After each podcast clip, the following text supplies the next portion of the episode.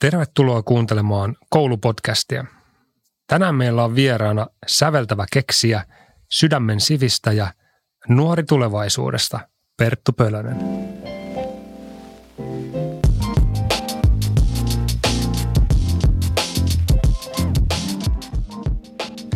Koulupodcastin sponsorina toimii Eduhakkerit ja maailmanluokan täydennyskoulutus opettajille. Mikäli haluat kehittyä opettajana verkkokurssia hyödyntäen, tutustu osoitteeseen eduhakkerit.fi kautta koulutukset kautta MTO. Ja osoite vielä kerran eduhakkerit.fi kautta koulutukset kautta MTO. Koulupodcastin konsepti on seuraavanlainen. Meillä on Perttu täällä studiossa läsnä kanssamme, mutta hänet päästetään ääneen vasta noin 10-15 minuutin kuluttua.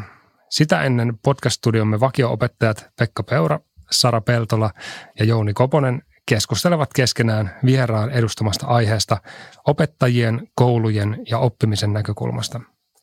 Studiovieraalle on annettu kynä ja paperia, johon hän voi tehdä muistinpanoja keskustelumme aikana, mutta hänelle on annettu ohjeistus, että vaikka miten tekisi mieli kesken meidän keskustelumme, oikoa meidän mahdollisia väärinymmärryksiä ja virhekäsityksiä, sen saa tehdä vasta alkukeskustelumme jälkeen.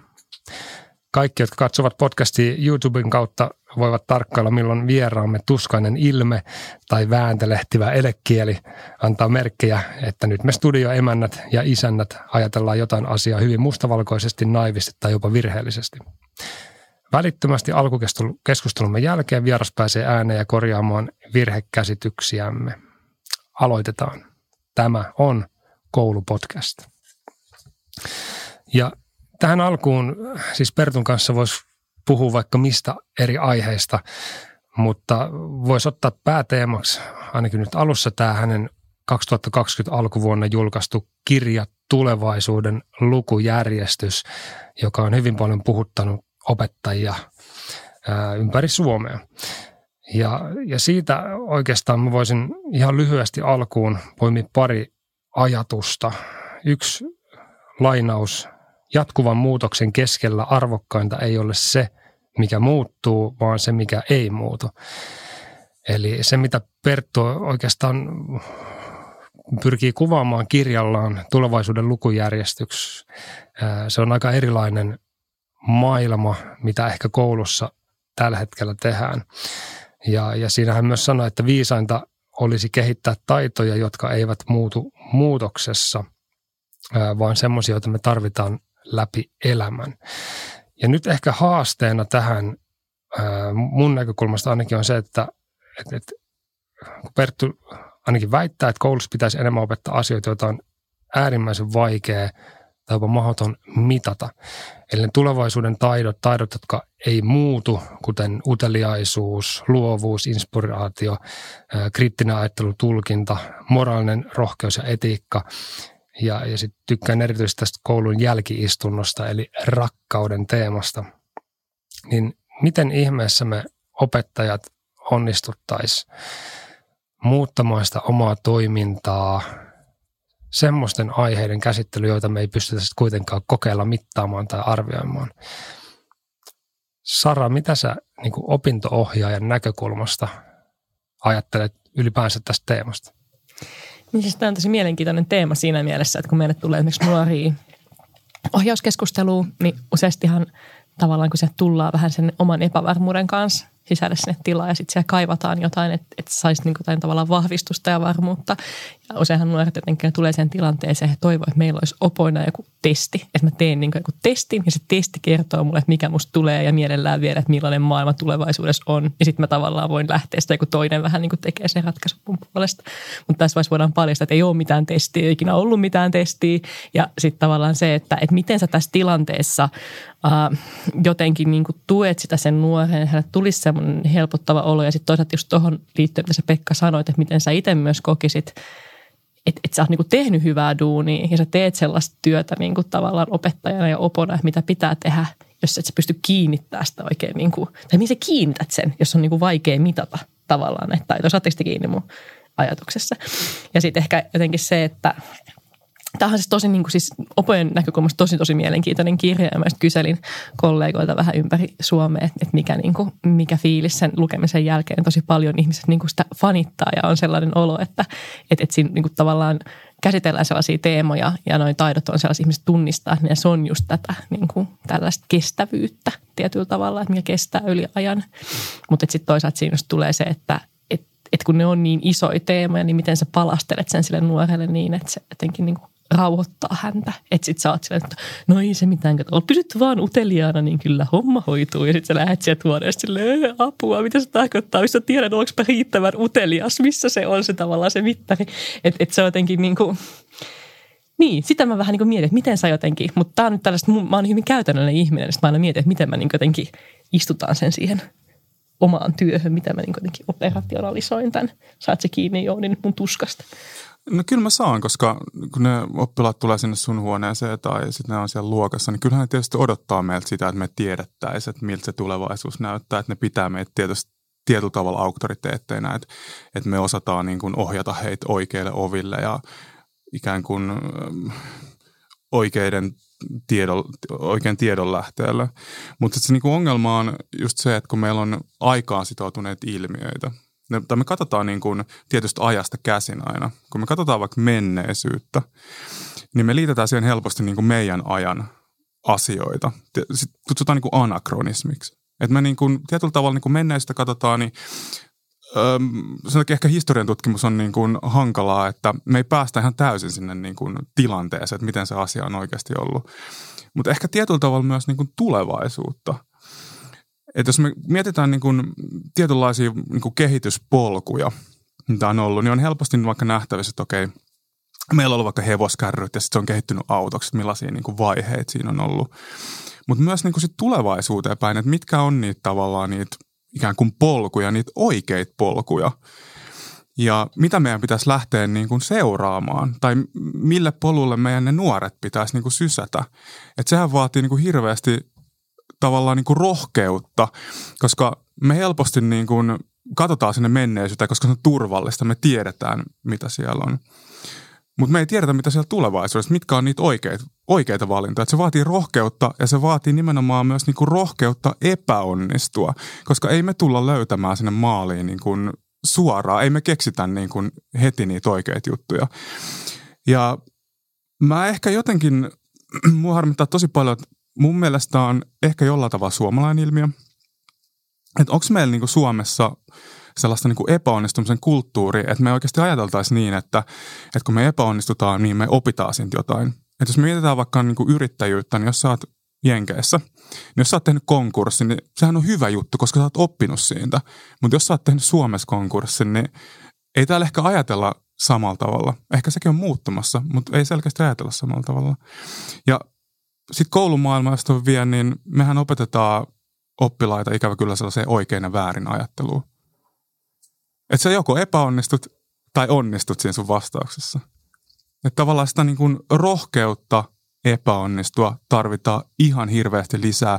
Ja myös opettajat niin kuin tarvii sitä rohkeutta, että he voi epäonnistua myös niin kuin oppilaiden kanssa yhdessä ja löytää yhdessä niin kuin jotain uutta. Ket, ketkä tässä tarvii nyt sun tai teidän mielestä rohkeutta epäonnistua ekana? Että et ketkä oikeastaan on portin vartioina kehit, kehityksessä eteenpäin? Jo, jos lähdetään siitä, että tämä tulevaisuuden lukujärjestys, joka näyttää hyvin erilaiselta, koska tästä puuttuu käytännössä oppiaineet kaikki. Ja nyt mä en, en sano, että Pertun mielessä tämä on niin mustavalkoinen, että vaihdetaan kaikki kerrallaan, vaan ehkä enemmänkin tässä on se painopisteen siirto ää, semmoisten asioiden niin kuin ulkoa muistettavien faktatietojen oppimisesta enemmänkin tämmöisen niin kuin vähän pehmeämpiin tai, tai niin kuin kirjassakin persona, että se missä ihminen on hyvä ja kone huono, niin, niin semmoinen jäsentely. Mutta kuka tässä nyt on se portinvartija siinä mielessä, että pitääkö opettajien ottaa se rohkea ensimmäinen steppi vai pitääkö niin kuin hallinnon vai oppilaiden – ketkä jänistää, jos, jos pysytään muutoksen kyydistä ulkona vai? Et?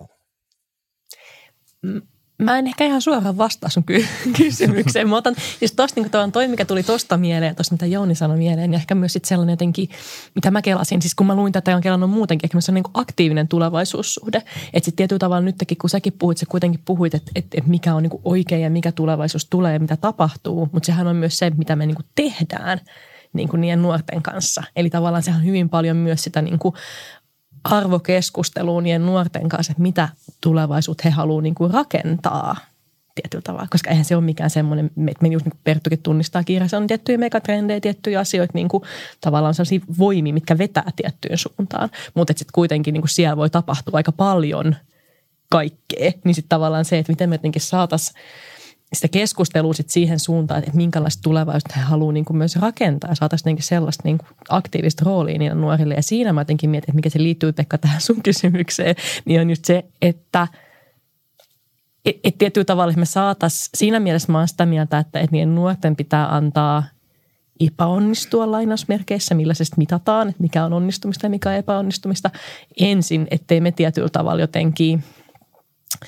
Uh, että me ei niin olla tavallaan se diktaattoreja niin aikuisina siinä, että miten me jotenkin nähdään se toivottu tulevaisuus. Saatteko te kiinni mun ajatuksesta? Mä mietin siis, että jos, jos koulu ei kehity, kehity nytten yhteiskunnan tai maailman kehittymisen mukana, niin sanot että nuoret on se jarru siinä. Ei nuoret ole välttämättä jarru, mutta nuoret voi olla se niin kuin muutosvoima. Mä uskon, että se lähtee sieltä käsin. Että mä jotenkin – niin. niin, niin en mä tiedä, kyllä mä näen, niin kuin, että luokkahuoneessa, jos kävelee sisään niin kuin keskimäärin, niin siellä on tietynlaisia niin kuin valta-asetelmia, niin kuin siellä on tietynlaisia aika juurtuneita rooleja, tietynlaisia niin kuin stereotypioita, että voiko niin kuin esimerkiksi opettaja epäonnistua vai ei, että voiko opettaja olla väärässä, tai vaikka niin kuin, jos mä pidän jotain TVT-tuntia, niin siellä on aina joku, joka on mua fiksumpi jossain asiassa, niin se vaatii myös multa tietynlaista niin kuin asennetta siihen, että, että mä en edes yritä olla kaikessa oikeassa, vaan mä niin kuin, tavallaan niin kuin, jotenkin niin kuin, tietyllä tavalla luovutan sitä valtaa multa pois, että, että täällä on myös muitakin tyyppejä, jos me puhutaan niin kuin tiedon omistajuudesta, että, op, että opettajan niin kuin am, ammatti ei ole nykyään tiedon omistajuus, vaan se on jotain täysin muuta – niin että siitä pitää luopua. Ja tietyllä tavalla myös siitä stereotypisesta roolista, että, että opettajan tämä tarvitsee aina olla oikeassa. Kyllä mulla on ollut paljon sellaisia tilanteita, että joku, joku on kysynyt jotain, mihin mä en ole osannut vastata, niin sitten mä oon vaan sanonut, hei, että otetaan yhdessä selvää, että mä en oikeasti tiedä tätä asiaa, miten tämä on, mutta mä ehkä tiedän, mistä se juttu löytyy, niin katsotaan yhdessä. Eikö tässä, niin kysymys ole tästä? Mutta sehän lähtee mun mielestä kyllä nyt, jos Pekka kysyt, että kenessä se lähtee, niin kyllähän se lähtee siitä opettajasta. Koska kyllä tavallaan niin kuin opettajalla on tietyllä tavalla se, jos me puhutaan nyt niin kuin koulukontekstista, niin kuin peruskoulusta, niin kyllähän opettajalla on niin kuin opettajana edelleen se niin rooli niin kuin organisoida sitä ja rakenteistaa sitä niin kuin oppimista tai sitä niin kuin koulupäivää. Kyllähän se lähtee siitä opettajasta. Mä, mä, niin kuin, mä, mä tajun sun pointtia, mä oon tavallaan samaa mieltä. Mä näen, että sitä myös sitä paljon sitä muutospainetta tietyllä tavalla tulee myös opiskelijoista käsin ja oppijoista käsin. Koska kuitenkin loppujen lopuksi meidän niin kuin halu, kun me ollaan siellä koulussa, meidän halu on se, että me halutaan niin kuin hyvää niille opiskelijoille oppiaille. Että aina jos sä haluat nyt jotain muutosta perustella esimerkiksi kouluun, niin sehän kannattaa lähteä siitä niin kuin, tavallaan oppijakeskeisyydestä, että miten tämä nyt auttaa tai jeesaa näitä ihmisiä niin kuin hyvin voimaan hyvin ja oppimaan. Niin sitten tavallaan ehkä vähän niin kuin samassa hengessä, kun tämä jotenkin ää, ilmastonmuutosliike on niin kuin noussut nuorista käsin, niin mä näen, että samalla lailla niin kuin koulun sisällä, jos se tulee, niin kuin tossakin sunkin esimerkiksi, se kuitenkin vaatii myös nuoret sen, että ne on valmiit jakaa myös sitä omaa osaamistaan. Että kun sä painit siellä jonkun älytaulun kanssa ja sitten sä tiedät, että okei, että nyt tuolla Martti tuolla takarivissä tai Liisa tuossa eturivissä niin osaa käyttää tätä, niin se vaatii myös nuoret sen, että ne haluaa tulla ja jeesaa sua. Että se on myös semmoinen niin dialoginen suhde, että se ei sen takia mä ehkä sanon, että nuorisoksi me ei niin pelkästään riitä, että jos me ollaan niin kuin tavallaan aikuisin valmis luovuttaa sitä meidän valtaa. Saatteko Siis joo, ei, ei missään nimessä. Sehän on niin kuin kirjoitettu sinne meidän uuden opetussuunnitelman koreen se oppilaiden osallisuus ja sehän on niin kuin myös normipohjasta tulee, että oppilaita on osallistettava siihen koko sen koulun niin kuin suunnittelusta lähtien, ihan sen arjen suunnittelusta lähtien. Oppilaita on osallistettava.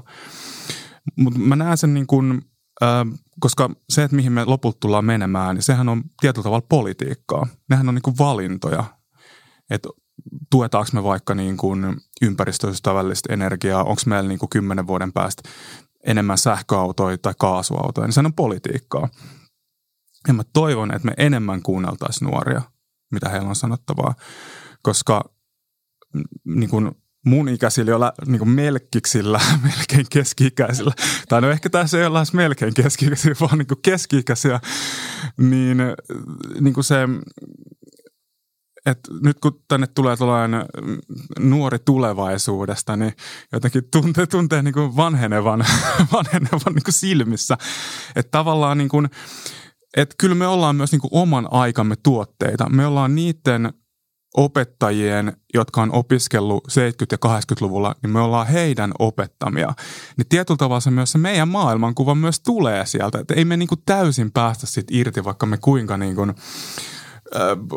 haluttaisiin ja osattaisiin nähdä niin kuin monista näkökulmista ja näin poispäin. Niin kyllä se esimerkiksi Pertun näkemys tästä maailmasta on niin kuin perustavanlaatuisesti jollain tavalla pikkasen erilainen. Ja tähän, tähän, tähän liittyen kirjassa on itse asiassa yksi mielenkiintoinen ajatus. Eli Perttu sanoi näin, että ainakin nykymuotoisille todistuksille ja tutkinnoille niin pitäisi olla parasta ennen päiväys. Eikö tuo Jooni vähän mitä säkin, että, että meidän niin kuin maailmankuvan parasta ennen päiväys alkaa pikkuhiljaa päättymään ja meidän pitäisi hyppää tähän jatkuvan oppimisen kierteeseen, että me päästään niin kuin mukaan myös seuraavaan maailmaan vielä meidän oman eliaikana. Mutta ehkä tohon... kuulosti semmoiselta, että himmene hitaasti.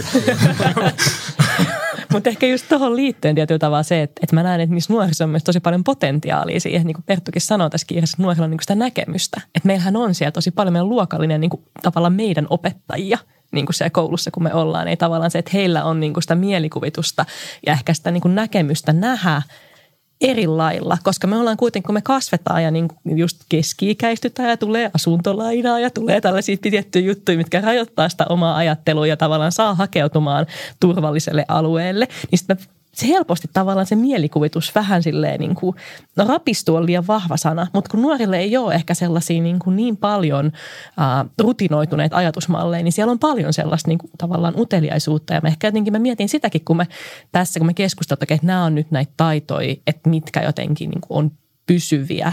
Niin sitten mä vähän niin kuin mietin, kun mä jotenkin luin tätä, että, että onko tämäkin vielä jotenkin liian niin kuin – konservatiivinen tietyllä tavalla. Että ollaanko me, vielä, niin kuin, ollaanko me edelleen meidän jonkun niin kuin, tavalla ajattelun kahleen, koska niin kuin Perttukin on kuitenkin niin kuin oman aikansa tuote. Että sitten tavallaan, että joku ehkä Perttu nuorempi voisi nähdä vielä, että joku noistakin on sellainen, mikä niin kuin on ehkä koneellistettavissa. Että onko meillä tavallaan, että vähän niin kuin puskee sitä meidän omaakin mielikuvitusta vielä pidemmälle. Ja mun mielestä tämä on, on täydellinen hetki ottaa Perttu mukaan keskustelua, jossa Perttu koskaan mietit, mitä opettajat keskustelevat opehuoneessa välituntisin, niin se on nimenomaan tämmöistä kiistelyä ja väittelyä tulevaisuuden pohtimista. Mutta tota, mitä me ei nähdä tai mitä me ymmärretään väärin tai onko joku muu, mihin sä haluat kommentoida ekana? Saat ihan vapaasti valita aiheen. Kiitos ensinnäkin, kun saan olla täällä. Siis niinhän se menee, että kun kirjoittaa kirjan tai minkä tahansa lopputuotteen tekee, niin tavallaan siinä kohtaa sen sitten päästään irti käsistään ja sen jälkeen se ei enää ole minun, koska siinä kohtaa, kun ne tulkinnat muodostuu sen vastaanottajan mielessä, niin pitää vaan toivoa sormet ristissä, että ajatus meni läpi. Ja siinä mielessä niin kuin mikään tulkintahan ei ole väärä lähtökohtaisesti. Voi olla, että se ei ole ihan se, mitä mä tarkoitin tai muuta, mutta musta sen takia just se keskustelu on arvokasta, koska ei nämä tosiaan ole mustavalkoisia asioita. Um, paljon tosi hyviä havaintoja ja kommentteja ja jokaisen voisi tarttua. Ei ollut mitään sellaista niin kuin radikaalin väärää ja se on ihana kuulla, että se on antanut ajatuksia vaikka niille tota, opoille ja muille. Mutta ehkä niin kuin yleisenä ajatuksena niin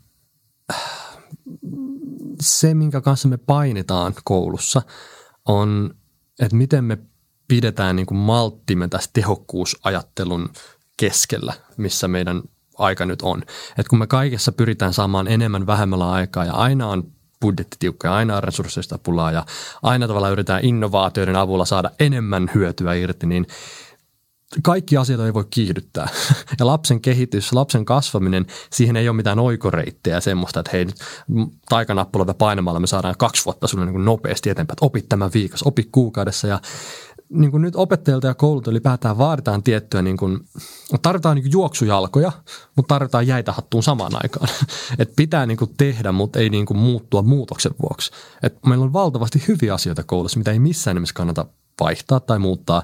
Koulu on ylipäätään hirveän niin kuin, tota, kustannustehokas keksintö. Jos te mietitte aivan oikeasti, yksi henkilö käy sen viisi vuotta koulussa, opettaa kymmeniä, satoja, tuhansia elämänsä aikana ja miten niin kuin kustannustehokkaasti vielä kaikki tapahtuu niin kuin yhden ihmisen palkalla, kuinka moni saa yleissivistyksen, niin sehän on niin kuin keksintö, mitä ei varmasti tule koskaan niin kuin jotenkin, jotenkin niin kuin korvaamaan. Koulu, koulussa on vaikka tutkinto tai todistus, mikä on loistava keksintö yhtä lailla. Ei sitäkään varmaan koskaan tulla niin kuin kummoamaan, että meidän pitää tavallaan ehkä löytää ne hyvät asiat koulussa ja nähdä, että hei, tässä on niin kuin aidon oikeasti jotain keskeistä.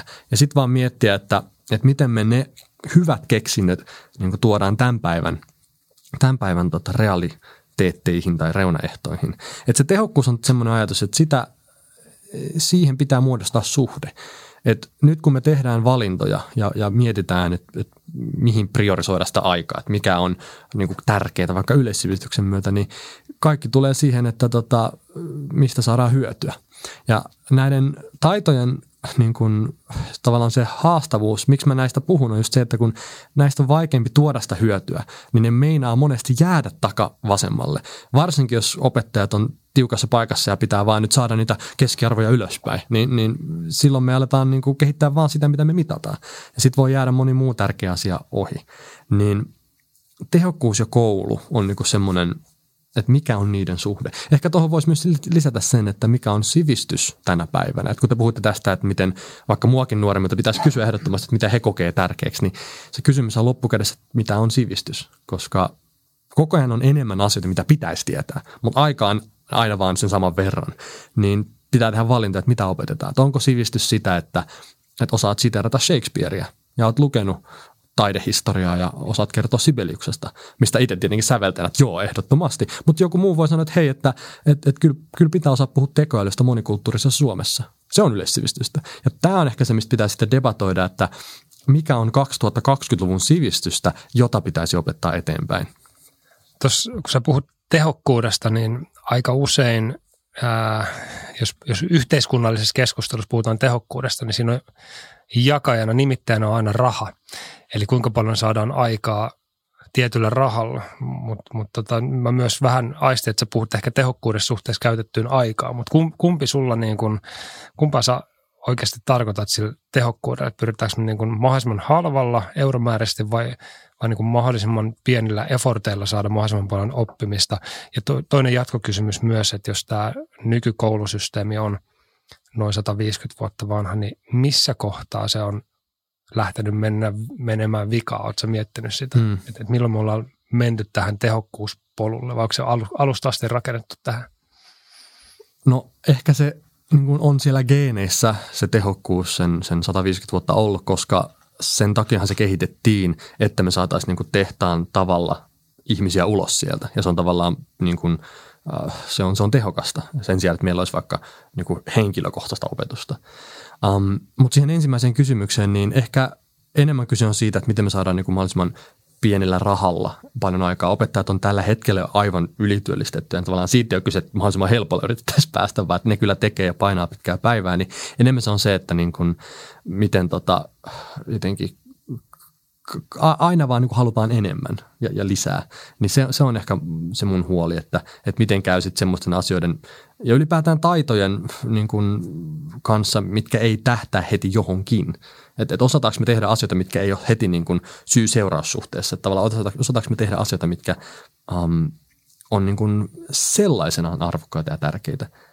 Et siinä kirjassakin mulla on se ajatusketju, mä muistan kun mä olin pieni – ja mä olin oppinut, varmaan kuin 90V-poika, mä olin oppinut, että, että tavallaan jos mä haluan jalkapallo tähdeksi, ja se oli siihen aikaan mun unelma, niin mun pitää treenata tosi paljon. Ja se on ihan selvää, että mun pitää tehdä pomputtelut, mun pitää kiertää tötsiä kartit. Me mentiin kauppaan, astettiin kartit, laitettiin ne takapihalle, mä tunti tolkulla harjoittelin, koska mä tavallaan näin, että hei, mä voin vaikuttaa asioihin, tällä tavalla mä saan mun unelmasta kiinni. No sitten mä mietin, että se on aika selvä niin kuin ajatusketju 10V-pojalle, että harjoittelee näiden karttien kanssa, sä pääset hyvään joukkueeseen, sitten teet maaleja, sä pääset mestarin liikaa, susta tulee mestari, eikö vaan? Et näin se menee. Mutta sitten kun mä mietin, että, että miten me niin saataisiin myytyä vaikka lukemista lapselle tai musiikkia tai, tai museoita tai historiaa tai muuta tällaista, kun siinä ei ole semmoista selkeät ajatteluketjua, että kun mä teen näin, mä luen tunnin päivässä, niin tämän mä saan. Että tavallaan se ei näy niin konkreettisesti se hyöty. Että jos mä niin kehitän mun lihaksia, niin mä näen kuukauden jälkeen, että jotain on ehkä tapahtunut, mutta kun mä luen, niin se on kaikki siellä jossain, eikö vaan? Niin tämä on ehkä se tämän päivän haaste, että kun me ollaan ympäristössä, missä me halutaan nopeita ratkaisuja, helpotuksia ja niin kuin nopein mielihyvän tyydytys ohjaa meidän elämää ja meidän huomio on hyvin lyhyt ja meidän keskittymiskyky on lyhentynyt. Siis me ollaan niin semmoisessa hektisessä ympäristössä, että me turhaudutaan, jos me ei saada tuloksia ja, ja ne tulokset pitää tulla nopeasti ja me ei kestetä sitä, että joidenkin asioiden oppimiseen kestää vaikka viisi vuotta.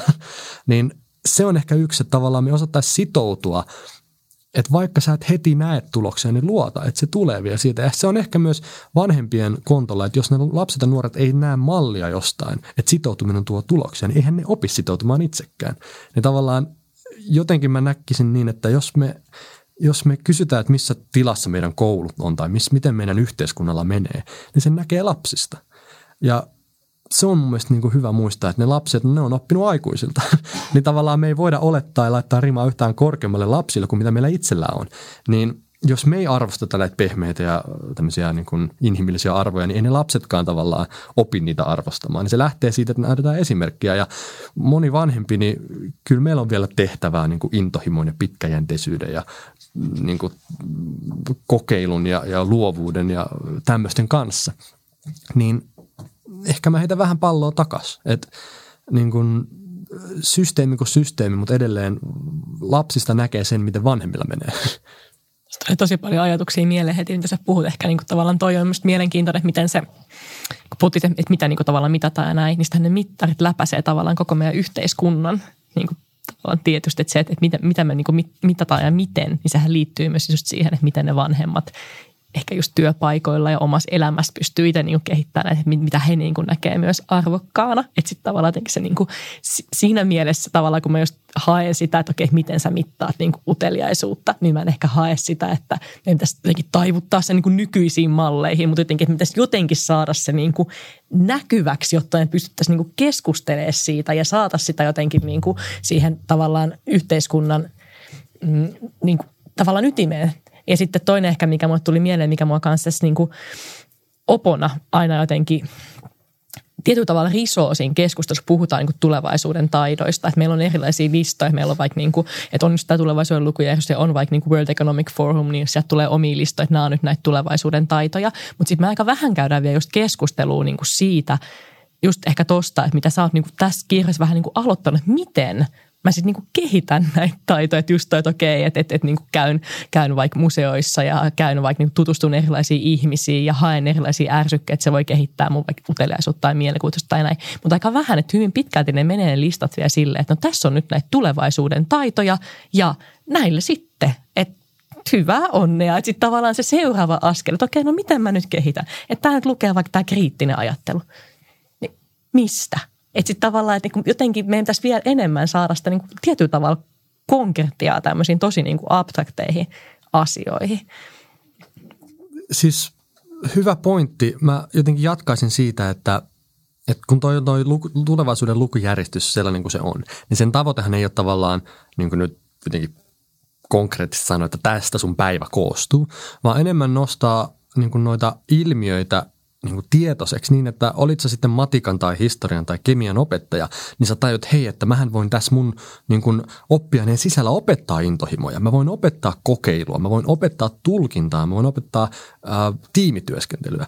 Ja siitä mielessä niin kuin ne jotenkin tulee sitten näkyvämmäksi. Mutta mut tosiaan just niin, että ei, että ei kukaan niin kuin ajattele, että nyt mä niin kuin en, en halua yhtään matikkaa opettaa tai historiaa, vaan enemmän niin kuin, että, että nämä niin kuin tulisi siellä oppiaineiden sisällä näkyväksi.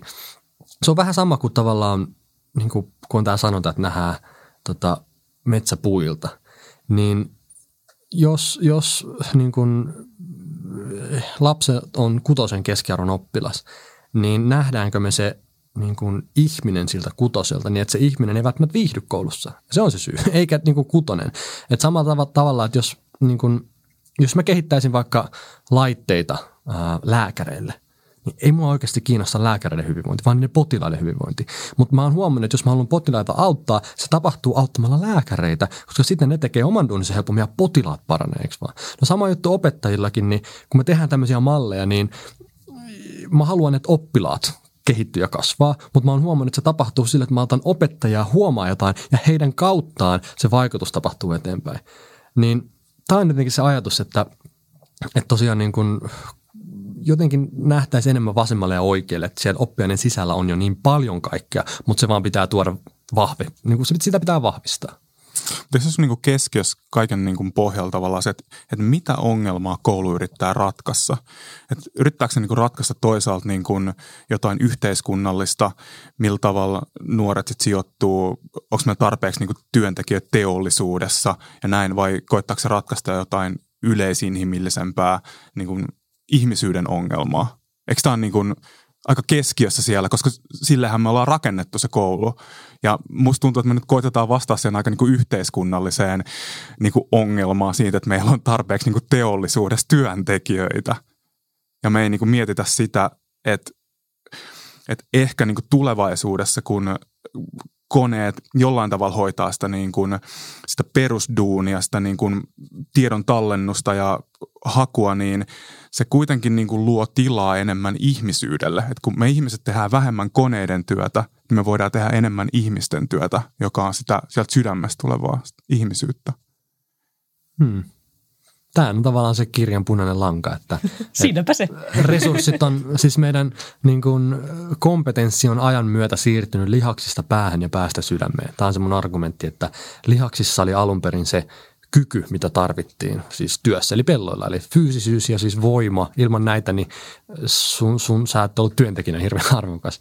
No sitten kun koneet korvas lihasvoimaa ja hoiti sen huomattavasti paremmin ja tarkemmin, niin oli pakko alkaa siirtää sitä muualle. No pää, eli koulutus. Mitä sun päässä on, mitä sä muistat, mitä sä tiedät. Sitä oppimista alettiin arvostaa eri tavalla ja tuli teollistunut, tuli teollinen va- yhte- yhteiskunta ja ja nyt kun huomattiin, että hei nämä koneet, niin ne niin kuin, tänä päivänäkin ne, ne niin kuin hoitaa jopa joitain asioita niin kuin meidän niin kuin ajattelun puolesta, niin, niin silloin, silloin korvataan se taas jollain muulla. Pitää miettiä, mikä muu on semmoista, mitä koneet ei pysty tekemään, se on sydämen taidot, eli sydämen sivistys korostuu. Mutta mä haluaisin pienen nyanssin nostaa, kun monesti puhutaan siitä, että on niin kuin ihmiset vastaan koneet. Ehkä mäkin syyllistyn siinä, tai ehkä se tulkitaan myös väärin, mutta mä niin kuin pyrin sitä niin kuin alleviivaamaan, että kyse ei ole siitä, että koneet vastaan ihmiset, koska Googlehan ei niin kuin taistele sua vastaan, sä käytät Googlea. Tavallaan Google on väline, joka on sinulla, eikä niin, että Google on sinua fiksumpi.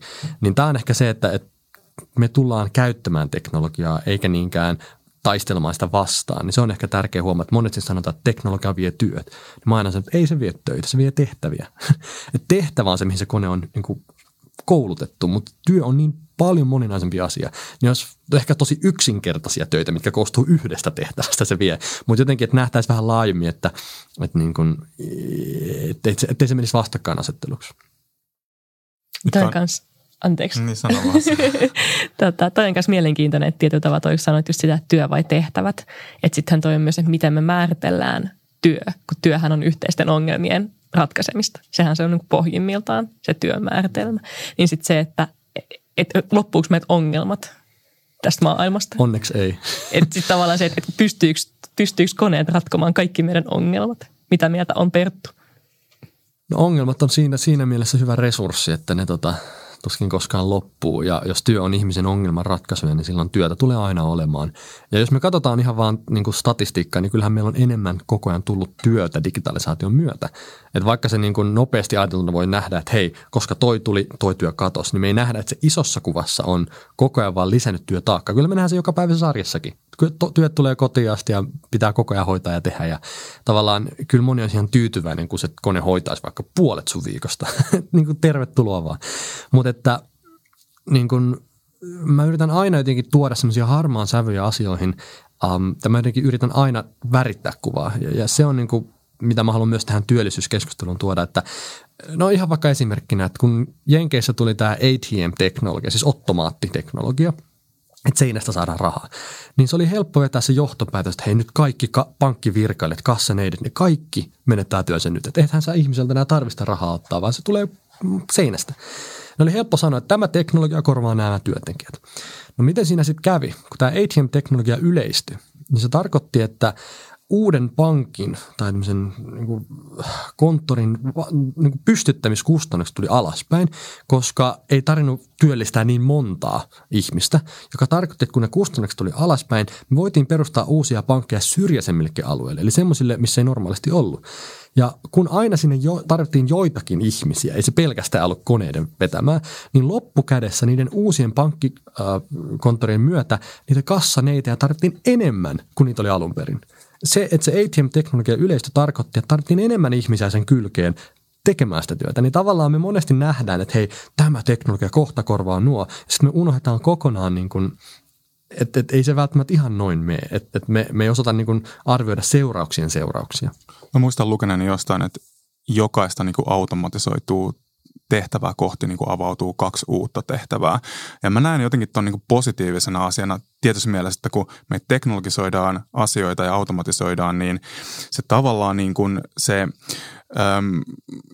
että se mitä me ihmiset osataan parhaiten tehdä, se niin kuin ihmisten työ, niin me niin kuin, niin kuin poistetaan siitä ympäriltä kaikkea sellaista turhaa ja fokusoitutaan niin tavallaan siihen niin tärkeässä. Ymmärrätte mitä, mitä mä tarkoitan, että, että otetaan niitä turhia juttuja, oikein koneet voi tehdä noin, mutta avautuu niin kuin paljon uusia juttuja ja ne onkin itse asiassa paljon tärkeämpiä, koska ne on sitä niin kuin ihmisyyttä enemmän. Että me mennään kohti, niin kuin, että tavallaan kun me teknologisoidutaan, niin me mennään kohti ihmisyyttä.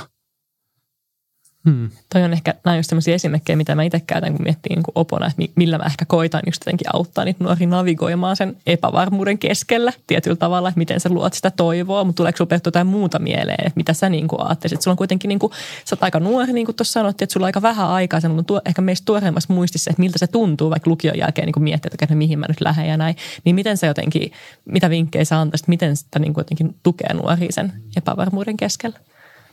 Sitä rohkaisua tarvitaan ihan valtavasti, koska tuntuu, että nuorilta, tai ainakin he kokevat, en tietenkään puhu heidän puolestaan, mutta on paljon odotuksia, paljon niin kuin, olettamuksia, mittoja, mitä pitää täyttää. Ja tuossa vaiheessa, mä muistan, kun mä olin itse lukiossa, um, silloin kun muuhun uskottiin, se tuntui aivan uskomattoman hyvältä. Siis ensimmäistä kertaa, kun mut otettiin tosissaan, niin se oli niin voimattava kokemus. Muistin, että niin kuin, mä voin tehdä mitä vaan. Ja se tapahtui siis sävelkellä mun keksinyt myötä. Kun aikaisemmin mä olin ottanut ely yhteyttä ja sitten oli sanonut, että no niin, käy koulut ja otetaan pari vuoden päästä uudestaan yhteys. Ja aikaa meni, mä voitin pari kilpailua. Sitten muhun otettiin yhteyttä, että heitä on sittenkin hyvä juttu.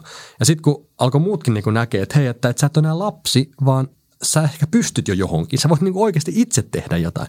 Mä muistan, mä olin aivan uskomattoman niin kuin rohkaistunut siitä, että hei, että enää mä en ole se, jolle koko ajan kerrotaan, jolle koko ajan käsketään, pitää tehdä nuo tehtävät, siis lukea nuo sivut, vaan mä pystyn nyt itse antaa jotain ilman, että mulle sanottiin, että teet tuo.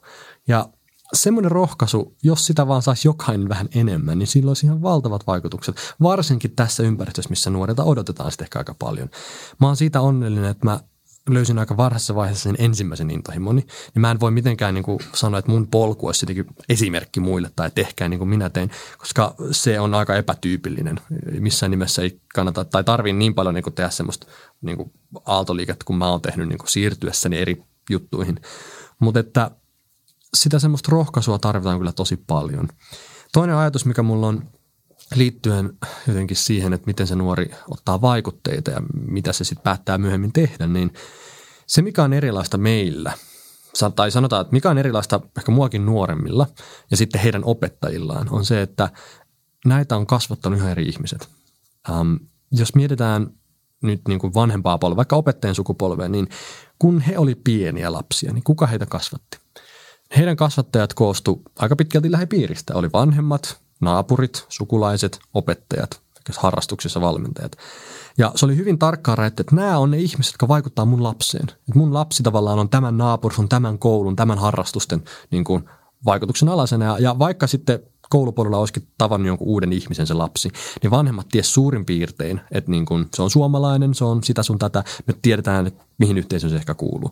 Mutta tänä päivänä, kun sä mietit noita lapsia ja nuoria, um, ja mä kysyn saman kysymyksen uudestaan, kuka niitä kasvattaa? Niin kas kummaa, onhan siellä edelleen ne vanhemmat ja opettajat, mutta ne on hyvin pieni osa siitä enää. Koska nyt, kun ne on somessa, ne imee sieltä vaikutteita. Ja meillä on somessa, somepersoonia, some-ihmisiä, media, meillä on valtavasti uusia ihmisiä, mä kutsun niitä salakasvattajiksi, jotka vaikuttaa sen lapsen ja nuoren ajatteluun. Ja kun se kaikki tapahtuu niin kuin sosiaalisessa mediassa, eli suomennettuna niin kuin huomiokeskeisellä kaupallisella alustalla, niin se ei välttämättä ole kovin niin kuin terve ja hygieninen, hyvä paikka niin kuin muodostaa sitä identiteettiä ja ajatella, kuka mä oon, miten mä suhtaudun muihin ja, ja minkälainen ihminen on, mitä mä haluan tehdä. Ja se tehtävä, mikä opettajallakin on tänä päivänä, on niin kuin tunnistaa, että hei, niin kuin tämä lapsi niin on niin kuin uskomattoman runsaiden vaikutteiden niin kuin tulosta, eikä kellään enää kontrolli. Edes sen vanhemmat ei tiedä, että ketä se seuraa, mistä se sanoo ajatukset, miten sen arvopohja muodostuu. Me ei enää pystytä hallitsemaan sitä, että kuka mun lasta kasvattaa. Ja kun opettaja on siinä mukana, sen pitäisi jotenkin päästä siihen samaan kuplaan, että hei, että niin kuin miten mä navigoin tässä ympäristössä ja, ja miten se opettaja, joka on ihan erilaisen lapsuuden itse elänyt, niin pystyy hyppää sen nykynuoren saappaisiin ja ajattelee, että minkälaisia huolia ja pelkoja sillä tämän päivän nuorella on. Niin tämä on ehkä niin kuin aika iso semmoinen haaste, että miten me niin kuin aidon oikeasti päästäisiin sen, sen lapsen ja nuoren tasolle ymmärtää sitä maailmaa, mikä hänellä on, koska ihan puhtaasti ajat, missä me ollaan molemmat kasvettu, on ihan erilaiset. Onko se miettinyt, miten ton kääntää voitoksi? Koska me tuskin ei päästä enää ajassa taaksepäin tuossa niin kuin, someen liittyen ja kuinka paljon näitä salakasvattajia ää, lapsille, nuorilla ja myös meillä aikuisilla on. Niin miten tuo käännetään voitoksi, hyödyksi? Onko sulla joku ajatus? Mä toivon, että sä kerrot sen meille. Käännetään voitoksi niin, että opetetaan toisiamme. Siis sehän on myös hyvä asia, että lapset saa enemmän vaikutteita. Jos sä oot sieltä jostain pieneltä paikkakunnalta, niin sehän on vaan positiivista, että maailma on enemmän auki. Ja jos sä oot utelias, niin sä saat internetin kautta niin kuin aidon oikeasti oppia ja sivistää ja niin kuin löytää asioita, mitä aikaisemmin ei pystytty. Jos me mennään ihan vain 100-200 vuotta taaksepäin, niin kyllähän kouluttautuminen on aina ollut sivistyneistön niin tämmöinen hupia harrastus. Ja niin kuin tänä päivänä niin internet on Paavin ja mun ja presidentin käytössä. Se sama internet, samat työkalut, samat läppärit, niin me ollaan niin kuin samalla viivalla, mitä ei koskaan ennen tapahtunut. Kun puhutaan polarisaatiosta ja muusta, niin pitää vähän vaan mennä Suomen historiasta taaksepäin, niin nähdään, että ihan eri yhteisöllä oli eri lehdet, eri harrastukset, eri seurat, että tavallaan se vaikutteiden moninaisuus ei ole pelkästään huono asia. Mä haluan sen niin tuoda. Mutta jossain menee raja. Ja ehkä sitten kuitenkin niin se pitää niin kuin muod- niin kääntää vah- vahvuudeksi keskustelemalla, että, että mitä tämä kaikki opettaa meille. Että kun mediakriittisyys, kriittinen tulkinta, ähm, ne on kansalaisvelvollisuuksia, niin tämä antaa tavallaan mahdollisuuden kehittää ehkä itsetuntemusta ja reflektiota. Ja se ei niin tarkoita, että sun pitää olla passiivinen vastaanottaja, vaan sä voit olla myös aktiivinen tavallaan toimia siellä somessa ja sitä kautta tehdä sitä parempaa paikkaa. Et, et, et, niin kuin, ei tämä toivoton tilanne ole, mutta se on vaan hyvin erilainen. Niin kuin sä sanoit että kun maailma on auki, niin tietyllä tavalla se, niin se oman identiteetin rakennus on niin kuin hankalampaa. Ja varsinkin niin tuolle yläkoulujässä milloin niin kuin etsii, etsii tietyllä tavalla, että kuka, kuka mä oon. Että jos tulee jostain niin kuin back in the days, mä oon Kotkasta 90-luvulla kasvanut, niin piti mennä tietynlaiseen malliin, joka oli joka oli niin kuin ehkä helppo, että sulla piti olla tietynlaiset vaatteet, koska sä sait ehkä muuten turpaas tyylisesti. Niin nykyään se on niin kuin positiivinen juttu, että sä voit olla kuka vaan, mutta onhan se identiteetin kannalta aika niin kuin aika niin kuin mieletön juttu, että kun sä voit olla kuka vaan, niin sä oikeasti voit olla kuka vaan. Että minkä päälle, onko jotain semmoisia, minkä päälle sitä identiteettiä kuitenkin voisi alkaa niin kuin rakentamaan? Millaisten asioiden päälle sitä voisi lähteä rakentamaan? Mä oon sanonut välillä, että koululla on kaksi tehtävää, jotka on se, että yksi, koulun pitää auttaa sitä lasta löytää sen intohimo, ja kaksi, koulun pitää vahvistaa sen lapsen itsetuntoa loppua historiaa. Et sen jälkeen se kyllä pärjää. Hän tietää, mikä hänelle on ominaista tärkeää ja hän uskoo omiin kykyihinsä. Niin se identiteetin rakentaminen ehkä rakentuu sen pohjalle, että me altistetaan sitä lasta enemmän löytämään niitä asioita, mikä häntä kiinnostaa, jonka jälkeen se imu alkaa vetää niin kuin, ja tehdä tavallaan työtä sen opettajan puolesta. Että sitä ei tarvitse niin koko ajan niin kuin jotenkin olla siinä mukana, vaan sitten se alkaa niin kuin gravitoitua siihen suuntaan, mihin hän haluaa mennä. Mutta että kyllä meidän pitää jotenkin antaa ehkä uudenlaisia välineitä ja keinoja sen identiteetin muodostamiselle, koska enää se ei tunnu niin mielekkäältä ajatella ammattia ja sitä, että, että mikä mä oon isona, koska ne tittelit, niin niistä halutaan eroon. Me tiedetään, että kun se lapsi pääsee koulusta pois, niin se, se on jo muuttunut se tilanne. Niin ehkä mä, itse asiassa nyt mä kirjoitan toista kirjaa niin identiteeteistä ja tämä on mun nimenomaan ajatus taustalla, että me niin sanotettaisiin omia vahvuuksia ja sitä kautta löydettäisiin uusia sanoja, siis sanavarasto, jolla kuvailla itsemme. Kun ihmisillä on niin vaikea normaalisti puhua itsestä, jos mä kysyn, että hei kuka sä oot, niin se menee aina vähän hankalaksi, kun pitää käyttää niitä titteleitä ja pitää antaa oikeanlainen vastaus ja yrittää nyt sitten jotenkin. Et jos me alettaisiin käyttää sanoja kuten kirkasta ja välittäjä, yhdistäjä, innostaja, mahdollistaja, komponeeraa ja niin edelleen, niin ne ehkä olisi vähän jotenkin semmoisia niin ihmisläheisempiä kuin että – lääkäri, palomies, jotain muuta. Että mä ehkä niin lähtisin siitä liikkeelle sen identiteetin muodostamisen kanssa, että hei, mikä on sulle luonnollista, missä sä oot hyvä. Että ootko sä niin kuin ajatteluasia, että sä oot ehkä vähän niin kuin välittäjä. Mun mielestä sä välität paljon. Tai sä oot hyvä niin kuin kirkastamaan. Tai sä oot, sä oot selkeästi tommoinen niin innostaja. Että kaikki niin kuin sun seurassa niin innostaa. Ja tavallaan antaa sille lapselle sanoja – johon sitten myös tarttua. Mutta ne sanat on semmoisia niin hyviä sanoja, että mitkä kestää aikaa. Se voi olla 30 vuoden päästä vielä innostaa, mutta tavallaan auttaa sitä lasta niin kuin löytämään itsestään uusia puolia ja sitä kautta sitten niin kuin löytämään jotain kestävää, mihin voi rakentaa. Mä en tiedä, mutta heitän ajatuksia ilmoille se on hullun mielenkiintoinen just ajatus ja tuohon liittyen se on mun hyvä harjoitus aina väliin kaikkien tehdä, että, että kun, jos ajattelet, että sä menisit johonkin niin tapahtumaan ja tapaat jonkun uuden ihmisen ja sä kysyt, että kuka sä oot, niin mitä sä vastaisit, jos sä sais käyttää se on niin työ, etkä tutkintotitteleitä, että kuka sä oot tavallaan ja niin tittelen ulkopuolella. Mä oon käyttänyt sellaista, että, että kerro mulle yksi asia, mitä mä en voi lukea sun CVstä. Tämä hyvä. Tai biosta. Ja sitten ihmiset on pakko miettiä jotain niin kuin muuta. Ja se on aina se kaikista kiinnostavia asia, koska sitten kun ne kertoo jonkun tarinan itsestä, että no lapsena mä tein bla bla, niin sitten mä heti muistan, että hei, se on toi tyyppi. Mutta jos joku sanoo jonkun titteli, niin seuraava päivä ei ole mitään käsitystä enää siitä. Kuka sä oot Perttu tänään tai tällä hetkellä? Tai mitä sanaa sä käytät itsestäsi nyt? Värittäjä. Se on muuttunut pari kertaa. Se oli kirkasta ja aikaisemmin. Nyt se on värittäjä. Ja ehkä se muuttuu, ja niin pitääkin. Mutta värittäjä on henkilö, joka – rakastaa niin kuin uusien värien, nyanssien, näkökulmien, mielipiteiden, äh, vivahteiden tuomisesta. Ja se värittäjyys ei katso sitä, että miten se tehdään. Eli se voi tapahtua puhumalla, se voi tapahtua kirjoittamalla, se voi tapahtua säveltämällä. Mutta kaikessa on samasta asiasta kyse, että mä olemasta olevasta materiaalista pyrin tuomaan uusia sävyjä esiin. Ja siitä mä selkeästi nautin. Jos mä sanoisin, että ei kun mä oon säveltäjä, niin joku sanoo, että etkö sähän oot kirjailija. Ethän sä nyt kirjoilla saat puhuja. Mä, no apua, että mä en ole mitä mä oon, kuka mä oon, mutta sitten mulla on yhtäkkiä yhteinen nimittäjä. Ja mä huomaan, että hei, säveltäminen, yrittäminen, keksiminen, kirjoittaminen, ne on kaikki sama asia. Se on värittämistä, mutta tavallaan se on vaatinut aika pitkän matkan, että tähän on päästy, että on ymmärtänyt, kun miettii, että kuka mä oikeasti, että mä en oikein missään hyvä, kun semmoinen monipuolisuuskin nähdään monesti, että se on niin haitta kompetenssille, että sä et oikein missään hyvä. Niin toinen ehkä mä oon huomannut, että ei, että ehkä nämä sittenkin tukee toisia, että mä oon värittäjä.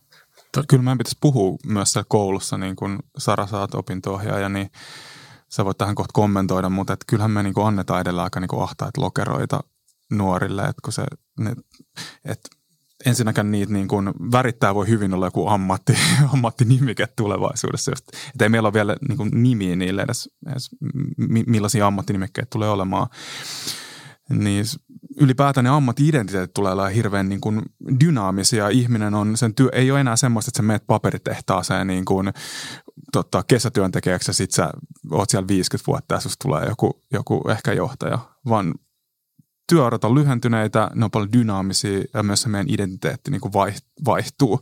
Tai että se on paljon niin kuin laajempi, joka on tietysti hyvä asia, mutta meidän varmaan siellä koulussa pitäisi niin kuin jollain tavalla – laajentaa sitä perspektiiviä. Et toki tukea sitä identiteetin rakentumista, mutta myös ehkä valmistaa jollain tavalla, että et, hei valmistaudu siihen, että et, et sä saatat olla vaikka viittä tai ku, kuudes eri ammatissa sun työuran aikana. Ja tämmöiset sanat, jos käyttää näitä, totta kai nyt on helppo rakastua omaan ajatukseen, mutta mä sanon, että siinä on se hyvä yksi puoli, että kun sä sanot värittäjä tai yhdistäjä tai kommunikoija, niin se heti ottaa kantaa siihen, että, että miksi tämä on olemassa, että mikä se ihmisen niin kuin, tarve on. Jos sä sanot, että mä olen äh, insinööri, niin se ei vielä kerro, että mitä ihmisen ongelmaa sä ratkaiset. Tai jos sä oot joku muu titteli, niin kun sä sanot, että mä oon värittäjä, niin se, että ahaa, että ihmisillä on selkeästi niin kuin tarve saada kokemuksia, uusia ajatuksia, säveltäjä vaikka, niin okei, sä niinku rikastutat ihmisten elämää. Okei, jos sä oot kirkasta, että heti kertoo, että ahaa, ihmisellä on siis selkeästi ongelma, että kun ne ei niinku aina saa kiinni jostain asiasta, että se on hähmästä. Että kirkasta, ja nyt mä ymmärrän, että tähän ihmisen ongelmaan sä oot niinku olemassa. Niin toi on ehkä myös hyvä sille, että miten voit auttaa muita, mitä voit tehdä muille. Ja sitten jos me sanotaan joku titteli, niin siitä ei tule heti ilmi se, että, että, että miksi maailma tarvitsee sua.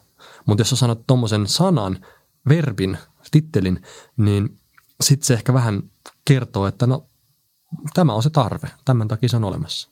Tämä on tosi mielenkiintoista keskustelua siinä mielessä, kun mä lähden miettimään sitä, että minkä verran tietyllä tavalla – mä oon teidän kanssa ihan tosi samoin linjoilla. Mun mielestä tämä on niin jotenkin se on kestävämpi tapa rakentaa myös sitä omaa identiteettiä, koska muuten, kun sä sanoit, että tittelit muuttuu, niin se on jatkuva vähän semmoinen niin identiteettikriisi, jos sä sitä niin liikaa sidot johonkin titteliin. Ja mä sidon sen nyt liikaa vaikka johonkin niin asianajan titteliin, ja mä tavallaan hahmotan sen sitä kautta. Sitten tulee Watson ja vie tavallaan osan niistä mun työtehtävistä lakimiehen, ja sitten mulla on taas identiteettikriisi, että mitä mä nyt niin kuin teen. Mutta mut sitten tavallaan se, kuinka paljon se rakenne sitten tavallaan ohjaa sitä tällä hetkellä. Jos miettii vaikka lukioon, niin meillä on ylioppilaskirjoitukset, mikä tosi paljon tavallaan niin kuin ratkaisee sitä rakennetta, mitä siellä kannattaa niin kuin käydä ja millaisia ehkä niin kuin toiveita ja vaatimuksia myös esimerkiksi niin kuin sekä opettajille että opoille tulee sieltä, että mitä niin kuin toivoo. Että sitten he niin kuin tavallaan nuoret toivoo, että he niin katsoo sitä vähän niin kuin peliä. Että okei, että mun seuraava tavallaan niin kuin pääbossi on se, että toi ylioppilaskirjoitukset, että miten mä selviin siitä. Ja sitten mä siinä rupean silleen, että ei kato nyt vaan keskustella siitä, että se kirkastaja vai värittäjä, että kaikki ihan niin kuin tästä selvii. Niin sitten se tulee helposti, että ei jumalauta, että mä haluan toisen opon, että missä se niin kuin on se, joka auttaa mä selviä tästä mun seuraavasta pääbossista. Että jotenkin, että miten, ja sitten myös se, että, että niin kuin niissä myös kun me käsitellään vaikka jotain ammattialoja, että okei, mihin korkeakouluun sä nyt haet, niin mehän käsitellään niitä hyvin niin kuin, ää, tietyllä tavalla vähän niin kuin kokki tai insinööri, että mitä se niin kuin on, että vähän niin kuin ainesosien kautta, että mitä tämä on niin kuin syönyt, eikä niinkään esimerkiksi sen kautta, että okei, mikä nyt voisi olla vaikka ää, kirkastajan rooli vaikka teknisellä alalla, koska sähän voit olla niin kuin tosi erityyppisillä profiileilla eri aloilla. Eikö niin, Perttu, mikä mä saan, on saanut kiinni siitä sun ajatukset, se ei ole kyse siitä, että okei, mä oon vaikka värittäjä, niin sitten mulla on tietty määrä tavallaan niin juttuja, mitä mä voin työelämässä tehdä, vaan sä voit hyvin erityyppisissä hommissa hyödyntää niin kuin sitä. Mutta miten me päästä siitä niin kuin insinöörikokki, tämä on nyt se jotenkin, koska se on myös niin kuin aika niin kuin staattinen ajatus, että okei, että tämä on nyt se, miten niin kuin opetellaan vaikka opettajaksi, niin tätä se on syönyt se koulutus. Mutta eihän se välttämättä niin kuin – ole enää sitä kohta. Siis. Se voi olla, että tämä on niin kuin, tämä jos joko taivaan sekä että kysymys, että tavallaan me ei nyt ajatella, että näillä uusilla titteleillä pitäisi korvata ne vanhat tittelit, vaikka se on ajattelutapa, että sä voit olla asianajaja, mutta näe itsesi laajemmin, koska sitten kun se ammatti jossain kohtaa muuttuu tai katoaa, niin sä et ollut pelkästään sen asianajan varassa, vaan sä näet, että hei, että mä olin tällainen ihminen ja sitten sä voit tehdä muuta. Että voi olla, että noilla niin kirkastajilla ja värittäjillä niin ei saa sitä työpaikkaa, mutta se on niin tapa ajatella – et mun mielestä me tarvitaan niin kuin koodareita, jotka näkee itsensä taiteilijoina, koska silloin näkee itsessään paljon enemmän potentiaalia. Me tarvitaan kokkeja, jotka näkee itsensä komponeeraajina. Ja sitten ne näkee niin kuin itsessään enemmän sitä kautta, että toi on hyvä pointti, että niin kuin rakenne ohjaa käyttäytymistä. Ihan loistava niin kuin kiteytys. Että näinhän se on, että totta kai nuoret niin kuin tekee sen, mitä heitä vaaditaan. Ja sitten jos rakenne ohjaa siihen suuntaan, niin opona on vaikea tulla siihen väliin niin kuin hihuloimaan. Et ylipäätään niin kuin toi tematiikka rakenteen ja niiden muutosten ympärillä on hyvin kiinnostava, mutta myös vaikea, koska mä ainakin näen, että teknologian kehittyminen tai teknologia ei ole se syy, miksi monet ihmiset on peloissaan. Monet kyllä ehkä kanavoi sen pelkonsa vähän väärin, tai vaikea sanoa nyt väärin, mutta ymmärrätte pointin, että ne sanoo, että tekoäly on paha. Mua pelottaa tekoäly, mua pelottaa robotit, mua pelottaa se tai tämä. Mä en sanoisi, että siinä teknologiassa on mitään pelättävää, vaan mitä ihmiset pelkää on se, että hei, nämä haastaa meidän rakenteet ja meidän rakenteet muuttuu. Siinä tekoälyssä ei ole mitään pahaa, kun meillä on saman aikaan jatkuvan oppimisen ja uudelleen kouluttamisen rakenteet kunnossa, mutta kun ihmiset ymmärtää, että nämä teknologiat on pakko niin kuin muuttaa meidän yhteiskuntaa jollain rakenteellisella tavalla, niin se niitä huolestuttaa. Me vaan kanavoidaan se vahingossa siihen teknologiaan. Pitäisikö keskittyä rakenteisiin? No mä haluan, siis pakko vaan tarttua tähän niin kuin ihan vaan nopeasti, että, että mä näen myös, okei, okay, tuohon niin tekoälyn ja teknologian niin kuin negatiivisuus, että siinä on myös tietty vahva negatiivinen narratiivi. Että kyllähän tekoäly esitetään niin kuin populaarikulttuurissa tosi pahana – ja niin kuin huonona ja semmoisella, joka kaappaa, kaappaa niin kuin vähintään niin kuin kaiken, kaiken ja tota, mietitään avaruusseikkailu 2001 ja hallia ja näin poispäin. Sehän on tosi negatiivinen tekoälyn niin kuin narratiivi meidän populaarikulttuurissa. Mennään tuohon rakenteeseen vähän tarkemmin ja konkreettisemmalla tasolla. Ja tota, mä kysyn sulta kysymyksen, johon sä itse asiassa oot vastannut yhdellä kirjalla. Mutta äh, jos, tai kun meillä on kuitenkin kuulijoita, jotka ei ole lukenut vielä tota kirjaa Tulevaisuuden lukujärjestys, pikku lukuvinkki tässä. Ja, ja tota, saattaa olla, että sulla on itse asiassa myös ajatus muuttunut tai kehittynyt viimeisten kuukausien aikana. Niin kysymys kuulee, kuuluu, jos sä nyt itse olisit peruskoulussa, niin mitä sä haluaisit, että sulle opetettaisiin ja miten sä haluaisit, että sun oppimista arvioitaisiin? Ja mieluiten vastaus konkreettisella tasolla. Hyvä kysymys. Tota, mistä mä lähden liikkeelle? Uh, teknologia tekee monet asiat meitä paremmin, mutta se ei tee meistä parempia ihmisiä. Ja sen takia koulun tehtävä olisi keskittyä tekemään meistä parempia ihmisiä, jotta me voidaan käyttää sitä teknologiaa oikein. Eli koulun tehtävä olisi opettaa meille oikeaa ja väärää. Koulun tehtävä olisi niin kuin, tehdä meistä ihmisinä vastuuntuntoisia, rohkeita, äm, inhimillisiä, jotta se teknologia, mikä meidän käsissä kohta on, hyödyttäisi meitä oikealla tavalla. Tämä, mä lähden vähän yläpilvestä, mutta mä yritän selittää tätä ajatusta, että mä, en niin kuin, mä näen, että se teknologia niin kuin voi päätyä meidän kohtaloksi ja huonolla tavalla, jos me ihmiset ei paranneta vähän meidän tasoamme. Ja se on koulun niin kuin ensisijainen tehtävä. Ihmisestä voi tehdä tosi mahtipontisia ja valtavan ja vaikutusvaltaisen niin kuin hetkessä. Me voidaan antaa hänelle valtaa päivässä, mutta hänen niin kuin opettaminen ja kouluttautuminen huomaavaisiksi ja ystävällisiksi ei tapahdu päivässä. Niin koulun pitäisi varmistaa, että kun me koulusta päästään, niin opettajat voi hyvällä mielellä päästä heidät pois. Mä Kaliforniassa ollessani kuulin tota, yhdeltä Navy Seals-kouluttajalta, siis tämä armeijan erikoisyksikkö Jenkeissä.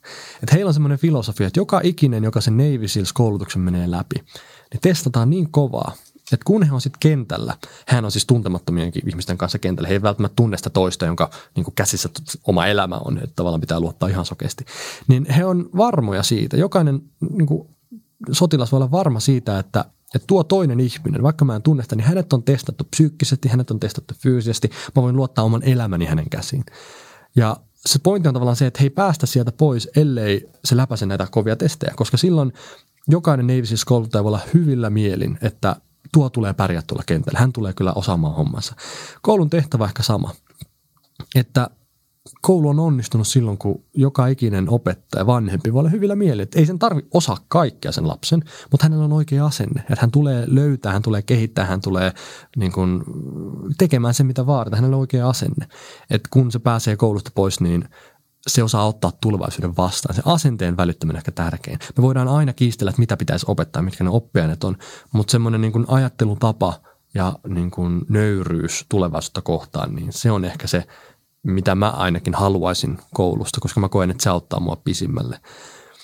Uh, jos, jos seitsemäsluokkalainen Perttu astuu koulun sisään, niin miten toi tehdään käytännössä? Mm. Mitä siellä tapahtuu? Siellä on enemmän yksilöllisyyttä – voi olla, että tulevaisuudessa, kun me ei päästä yksimielisyyteen siitä, että mitä opetetaan, että kun vaikka jotkut vanhemmat tai opettajat tai opetushallitus, jos on eri näkökulmia siitä, että mikä on keskeistä, niin sitten meidän pitää jossain kohtaa antaa niin vastuun pois. Koulu ei voi enää sanoa, että meidän mielestä nämä on, jos vanhemmat on eri mieltä. Jos vanhemmat sitten on eri mieltä, niin vanhemmat valitsee itse, että meidän mielestä käydään tuota, tätä ja tota. Eli jossain kohtaa voi olla, että se vastuu siirretään joko oppilaille tai sen vanhemmille, että he itse päättää, enemmän niin kuin valinnaisuuksia. Niin voi olla, että kun seitsemäsluokkalainen Perttu menee kouluun sisään, niin Perttu ei käy niitä kaikkia samoja kuin kaikki muutkin, vaan että siellä on vaikka 20 oppiainetta, josta käydään 15 tai 10 tai 30 oppiainetta ja sitten valitaan. Ja osa niistä meillä on opettaja, osa niistä tapahtuu netin välityksellä, koska kaikkeen ei voi olla opettaja. Eikä me ehkä halutakaan opettaa. Meillä on maailman parhaat niin kuin netissäkin kertomassa, niin tavallaan niitäkin voi hyödyntää. Niin toi on ehkä yksi asia, mitä tapahtuu enemmän, että on yksilöllisyyttä. Ja sitten yksilöllisyyttä myös sen opetusmetodeiden näkökulmasta.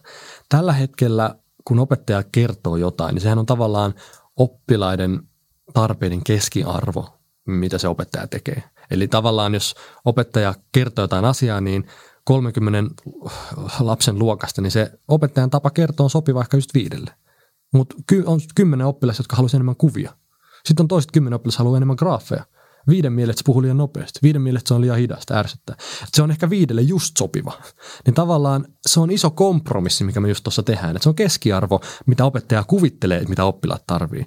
Niin kun seitsemäs luokkalainen Perttu menee kouluun, niin meillä on jonkinlaisia assistentteja tai työkaluja, millä niin kun ollaan paremmin selvillä Pertun tarpeista, jolloin se opetus ja ne materiaalit ja ne metodit niin kun kohdennetaan paremmin Pertulle sopivaksi.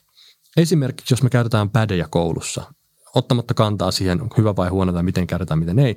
Mutta nämä uudet teknologiat tuovat uusia mahdollisuuksia. Pädissä on etukamera esimerkiksi. Jossain kohtaa se kamera alkaa varmaan tunnistaa ihmisen kasvoja ja liikkeitä ja silmiä niin, että kun sä luet jotain, niin se kamera tunnistaa, että hei sä oot nyt jäänyt tuolle samalle sivulle kolmeksi minuutiksi tai viideksi minuutiksi tai toi sama kuva, sä edelleen tuijotat sitä. Niin opettaja saa dataa siitä opettajan pöydällä, että hei, nyt tuo oppilas, niin se ei etene ollenkaan. Että pitäisikö se tsekkaa. Tai tuo oppilas ei nyt niin kuin kääntänyt sivuakaan tai jotain muuta. Normaalisti kun ollaan, niin opettaja sanoo, että onko kaikki mukana. Sitten kaikki sanoo, joo, ja sitten jatketaan. ja sitten ei ole mitään kontrollia, että onko oikeasti näin. Niin kun tämmöisten teknologian kautta saadaan enemmän dataa siitä, että mikä mulle toimii, miten mä pärjään, onko oikeasti, onko mä mukana vai ei, niin opettaja voi kohdentaa paremmin, ettei kaikki mene sen saman vauhdin, saman mallin mukaan, vaan nämä teknologiat auttaa meitä yksilöllistämään, yksilöllistämään sitä opetusta. Niin tässä on pari ajatusta, mutta mä toivon, että enemmän niin kuin yksilöllisyyttä ehkä ja valinnaisuutta voi olla ihan vain sen takia, että, että me ei saada niin kuin yhtä samaa näkökulmaa siitä, mitä pitäisi opettaa. Ja toinen on se, että metodeiden ja, ja niin kuin keinojen näkökulmasta niin enemmän vaihtelevuutta. Minkälaista palautetta seitsemänluokkalainen Perttu odottaa ja toivoo omalle oppimiselle? On, onko se ne kokeita, onko kokeet täysin mennyt jo sukupuuttoon?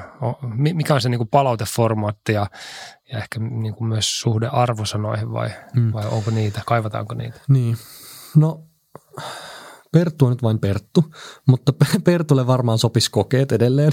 että tavallaan on semmoinen niin kuin deadline on edelleen aika hyvä kannustin. Niin se voi olla ihan hyvä, mutta ehkä mä käyttäisin enemmän aikaa niin kuin omaa arvioon, semmoisen, mikä oikeasti toimii, siis itse tutkiskelun ja puhuisin jostain asiasta, kuten vaikka häpeä, vertailu, ähm, oman arvon tunne ja muut. Mä en muista, että yläasteella olisi käsitelty häpeän teemaa tai käsitettä ollenkaan, mikä mun mielestä olisi ollut ihan tervettä ja hyvää jo aikaisemmin, kun vasta lukion psykassa käsitellä. Niin voi olla, että ne kokeet ja muut ei ole huonoja asioita, mutta ne vaan vaatii kylkeensä vähän sellaista niin kuin oikeanlaista asennetta ja ajattelua, ja sitä pitäisi vahvistaa siellä. Että koe ei ole sinänsä huono juttu, mutta tota, sitä pitää vaan korostaa, että tässä kokesee nyt kaikki. että älä vaan niin pelkästään sitä kato. Mä tartun tuohon, kun sanoit tuosta, että vanhemmat sais valita jollain tavalla sen, että tuleeko nyt meidän, mennäänkö nyt siihen astronauttikouluun vai, vai mihin kouluun. Että mä näen kyllä se jotenkin niin tärkeänä suomalaisen koulun instituutioon, että me tehdään niitä mitä virityksiä me tehdään, että me tehdään nimenomaan siellä instituution sisällä, että suomalaisen peruskoulun se kores oleva se tasa-arvo ja millä tavalla se pystyy kuitenkin tasaamaan niitä sosioekonomisia eroja, että vaikka se ei ole optimaalinen kaikille, mutta mä näen sen kuitenkin niin suurena arvona meidän yhteiskunnalle, että meillä on suomalainen peruskoulu, jonka ytimessä on se tasa-arvo.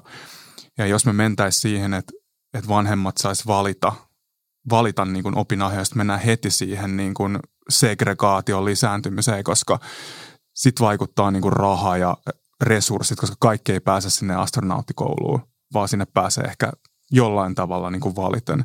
Niin me nähdään niin kuin kuitenkin, kuitenkin niin muista vaikka myös Ruotsista, mitä, mitä on tapahtunut, kun se yksityistetään se skene.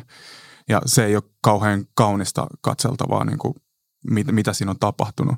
Et mun mielestä meidän pitää niin kuin pystyä sitä, se on kompromissi suomalainen peruskoulu, mutta mun mielestä se kores oleva tasa-arvo on niin tärkeä, että sitä ei saa purkaa.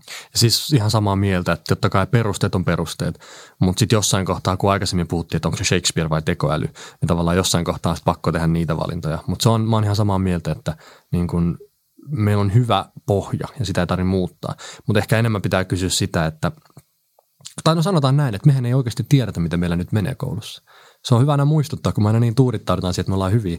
Me ei tiedetä, mitä just nyt meidän Suomen koululaitos pärjää. Me tiedetään se 20 vuoden päästä. Me nähdään silloin ehkä niitä tuloksia, että, että oltiinko muuten hyviä vai ei. Että tavallaan sen takia tässä hetkessä ei pidä niin kuin jotenkin äh, päästä itseään liian helpolla.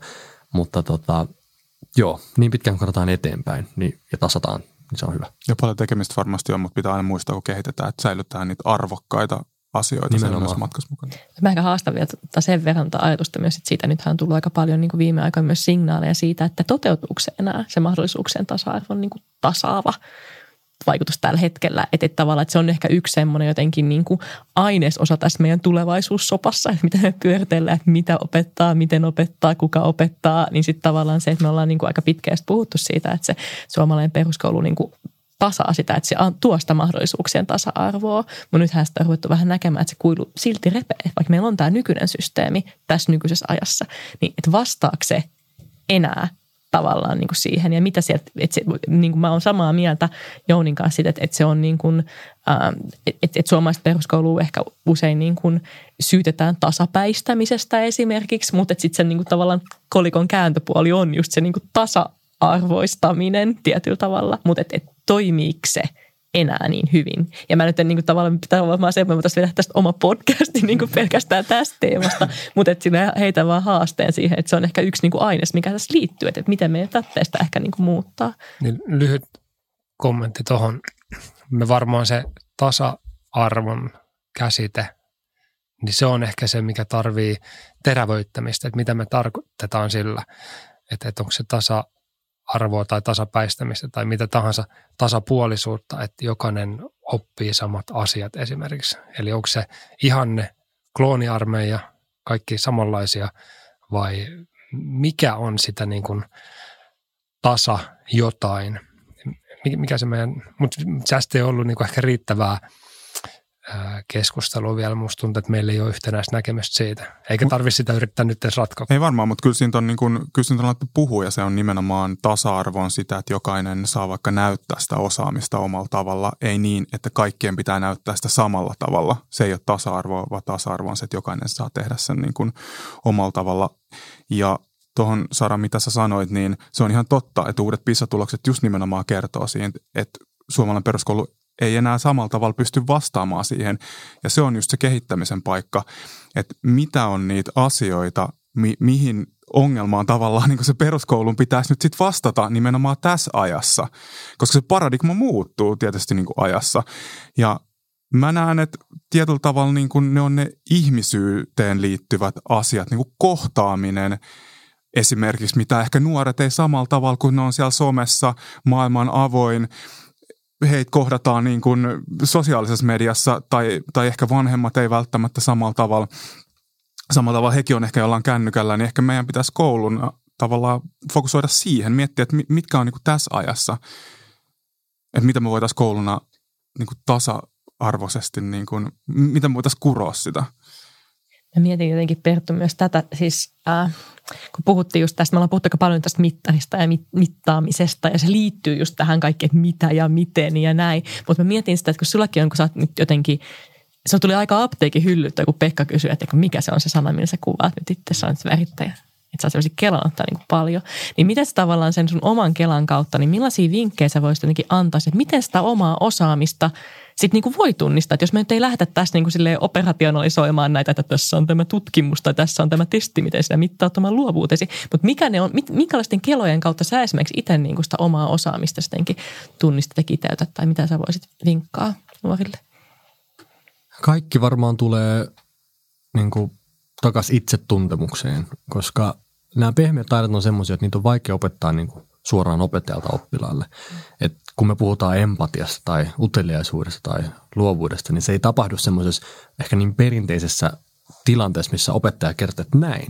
Ja sitten, nyt mä tunnen itseni myötätuntoiseksi ihmiseksi. Se ei, se ei niin kuin välity äh, samalla tavalla. Ja se, että miten näitä taitoja kehitetään, on niin kuin auttamalla sitä lasta niin kuin reflektoimaan omaa toimintaansa, omaa elämäänsä, siis itsetuntemus. Niin kyllä mä sanoisin, että jos haluaa näitä taitoja kehittää, niin ei voi niin kuin nojautua johonkin ulkopuoliseen, joka kertoo, että nyt se on näin tai nyt se on näin. Uh, nyt se on tai ei ole näin, um, vaan nyt pitää enemmän itse pystyä olemaan se tuomari ja niin kuin itseään niin kuin kehittämään. Et miettiä, että hei, onko mä nyt oikeasti tässä hyvä vai en, osaako mä, onko mä tarpeeksi hyvä.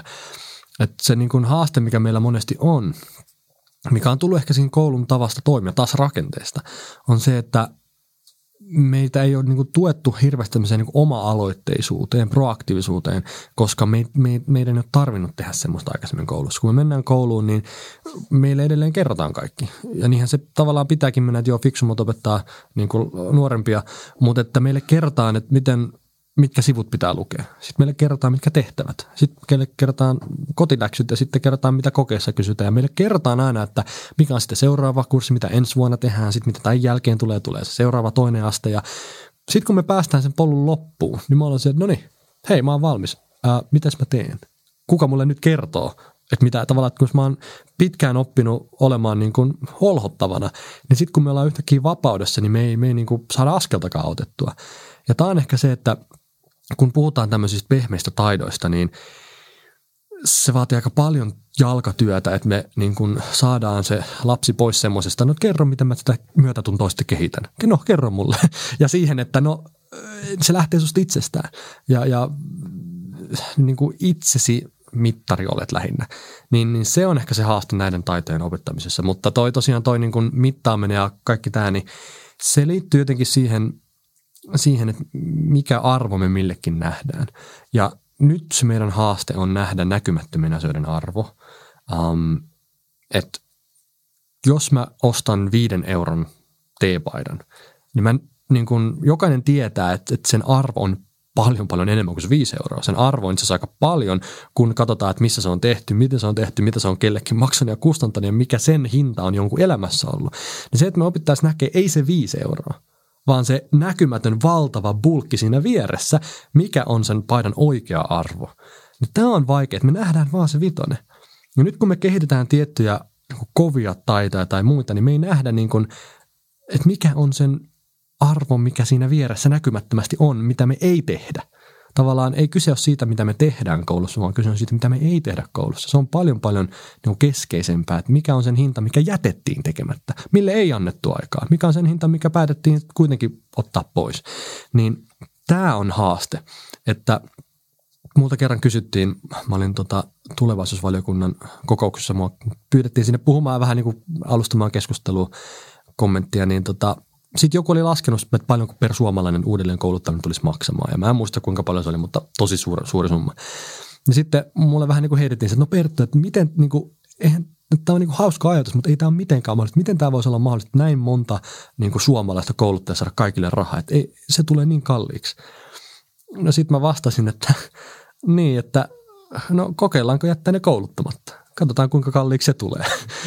Niin se, että me välillä katsotaan vaan, että kuinka paljon tästä muutoksesta syntyy meille kuluja tai rahaa tai arvoa, eikä me nähdä, että se vaihtoehtois kustannus, että me jätetään tekemättä, voi olla itse asiassa paljon paljon kalliimpi. Niin nyt se ei riitä, että me taputellaan itseämme selkää, että hei, että hyvin pärjätään pisassa ja hyvin tehdään tässä ja tossa ja hyvinhän nämä joo näin.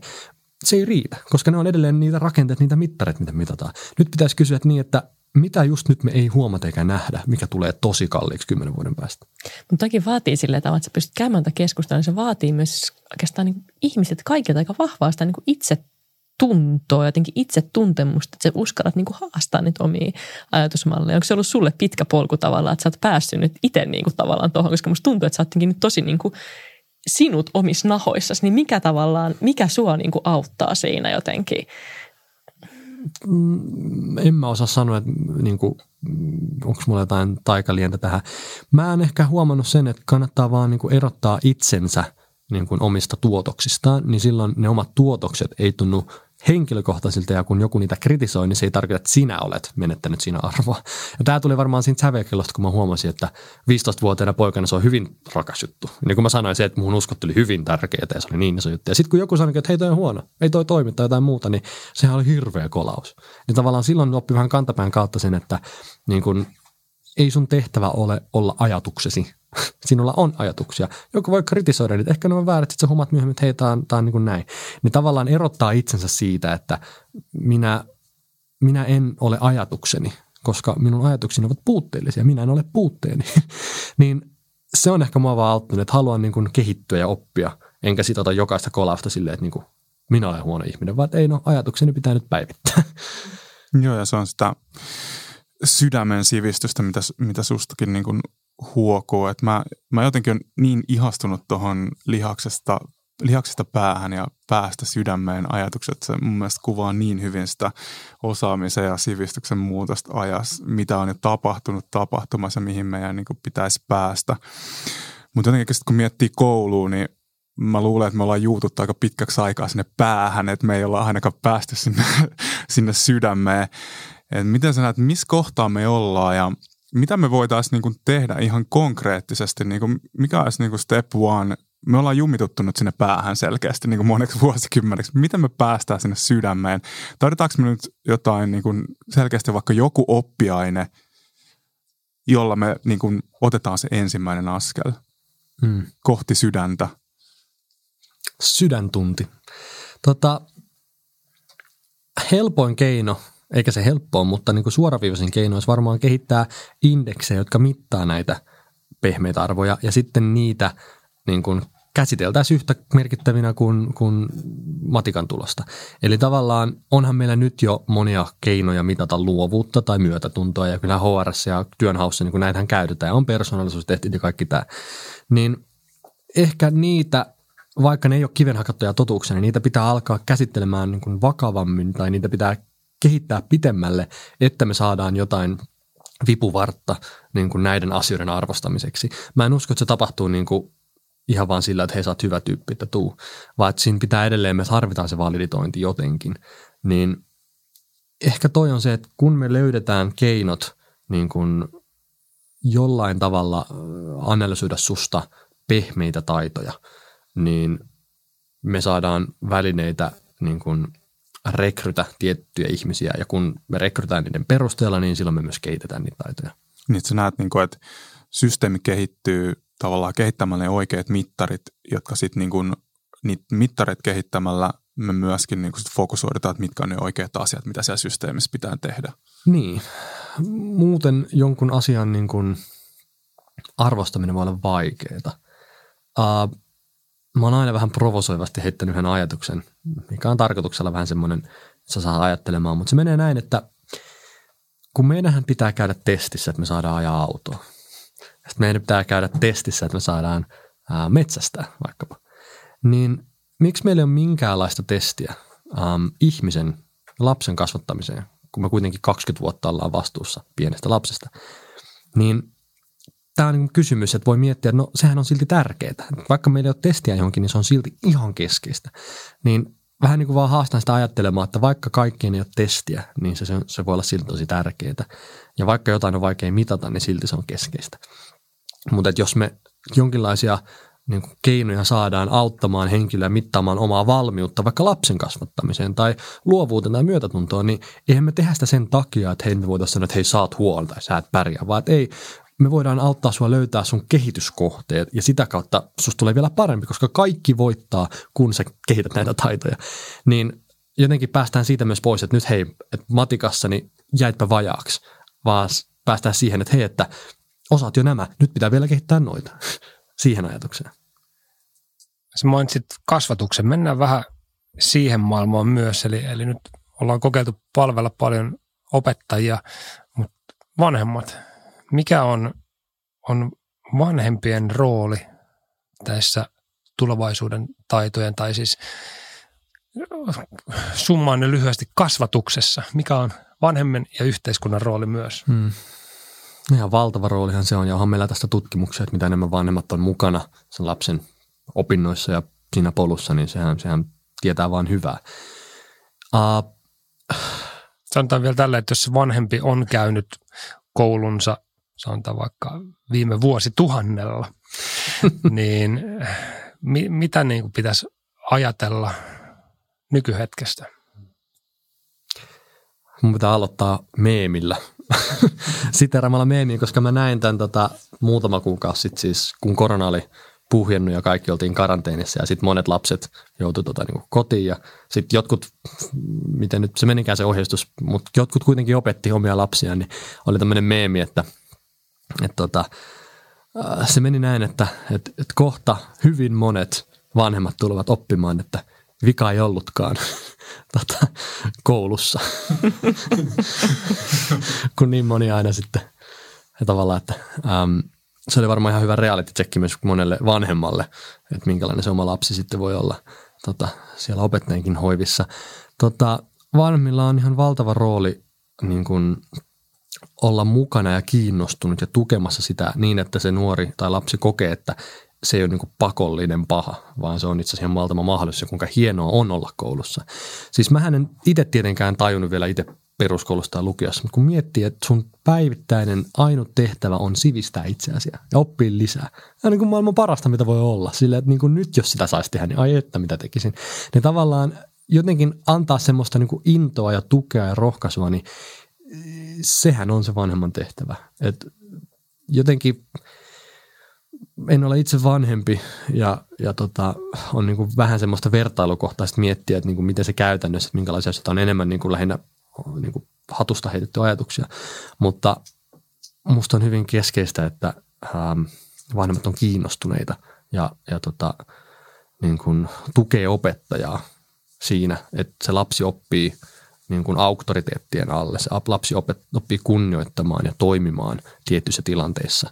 Eikä niin, että se vanhempi vie siltä opettajalta auktoriteettia pois halveamalla häntä. Tavallaan ei niin, että se lapsi, niin kuin, että hän kokee, että hänkin voisi tehdä niin, ei vaan vanhemman tehtävän tukea. Et monethan sanoo niin kuin vitsillä, että jos halutaan opettaa lapsia, niin pitää alkaa aloittaa se prosessi opettamalla vanhempia. että niinhän se monesti menee, jos on sitä edellistä vuosituhatta käynyt.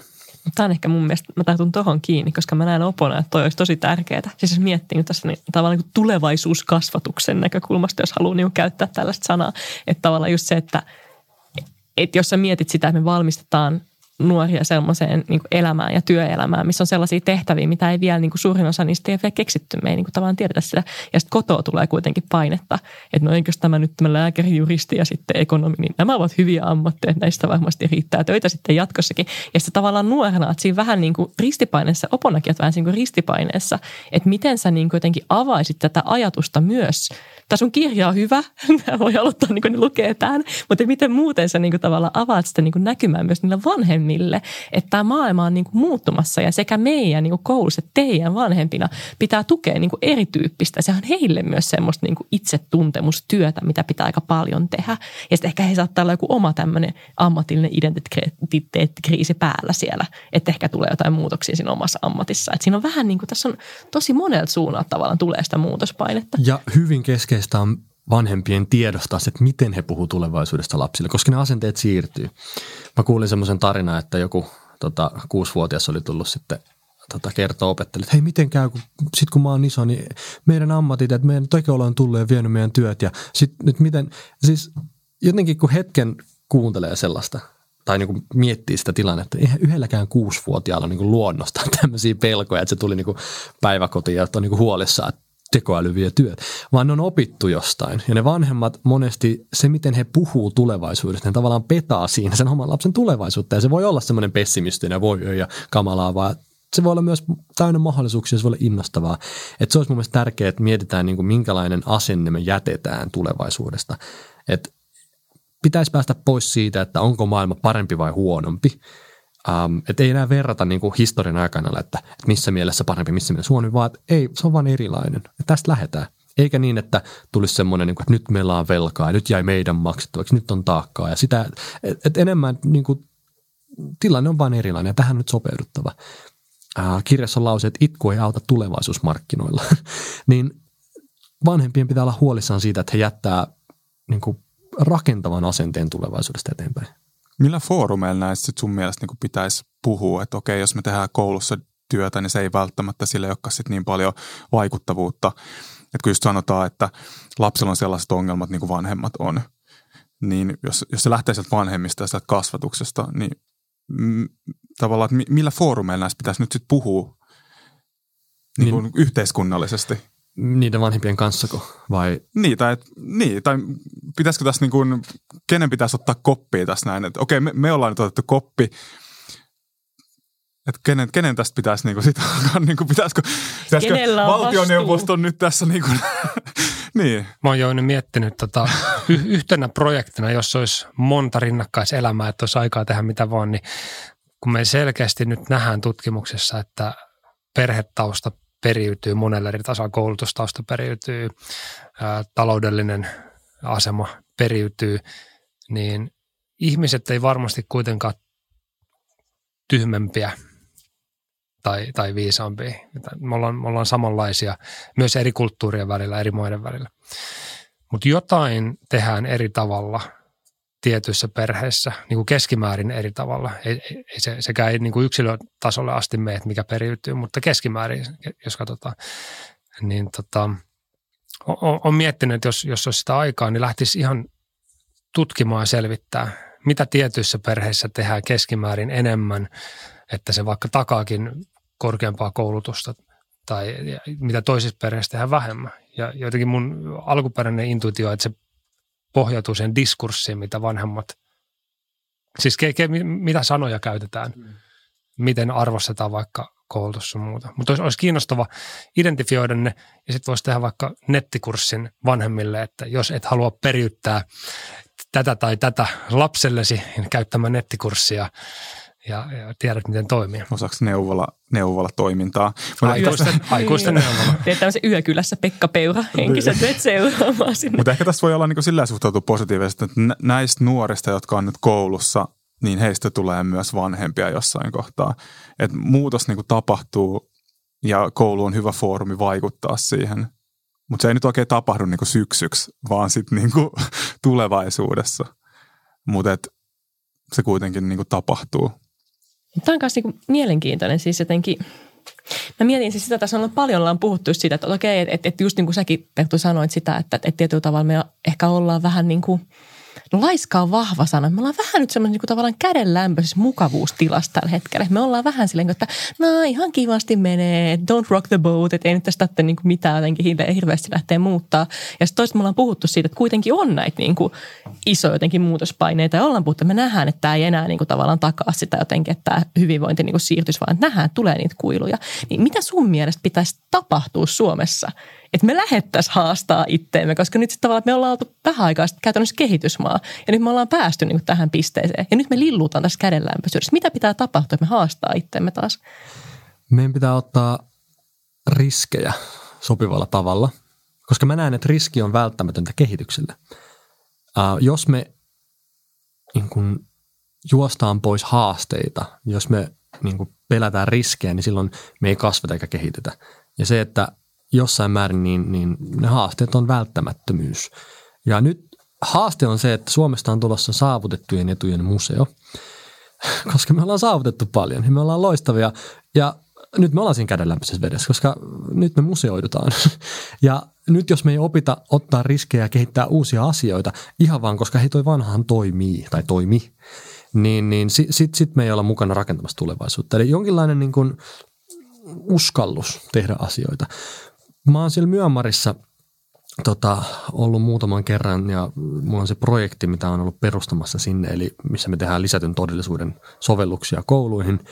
Ja siellä kun on käynyt, että nyt tähän samaan keskusteluun, mikä äsken puhuttiin kun näistä sosioekonomista taustasta ja miten se periytyy, niin on semmoinen sitaatti kuin, että talentti äm, jakautuu tasaisesti maailmaan, mutta mahdollisuudet ei.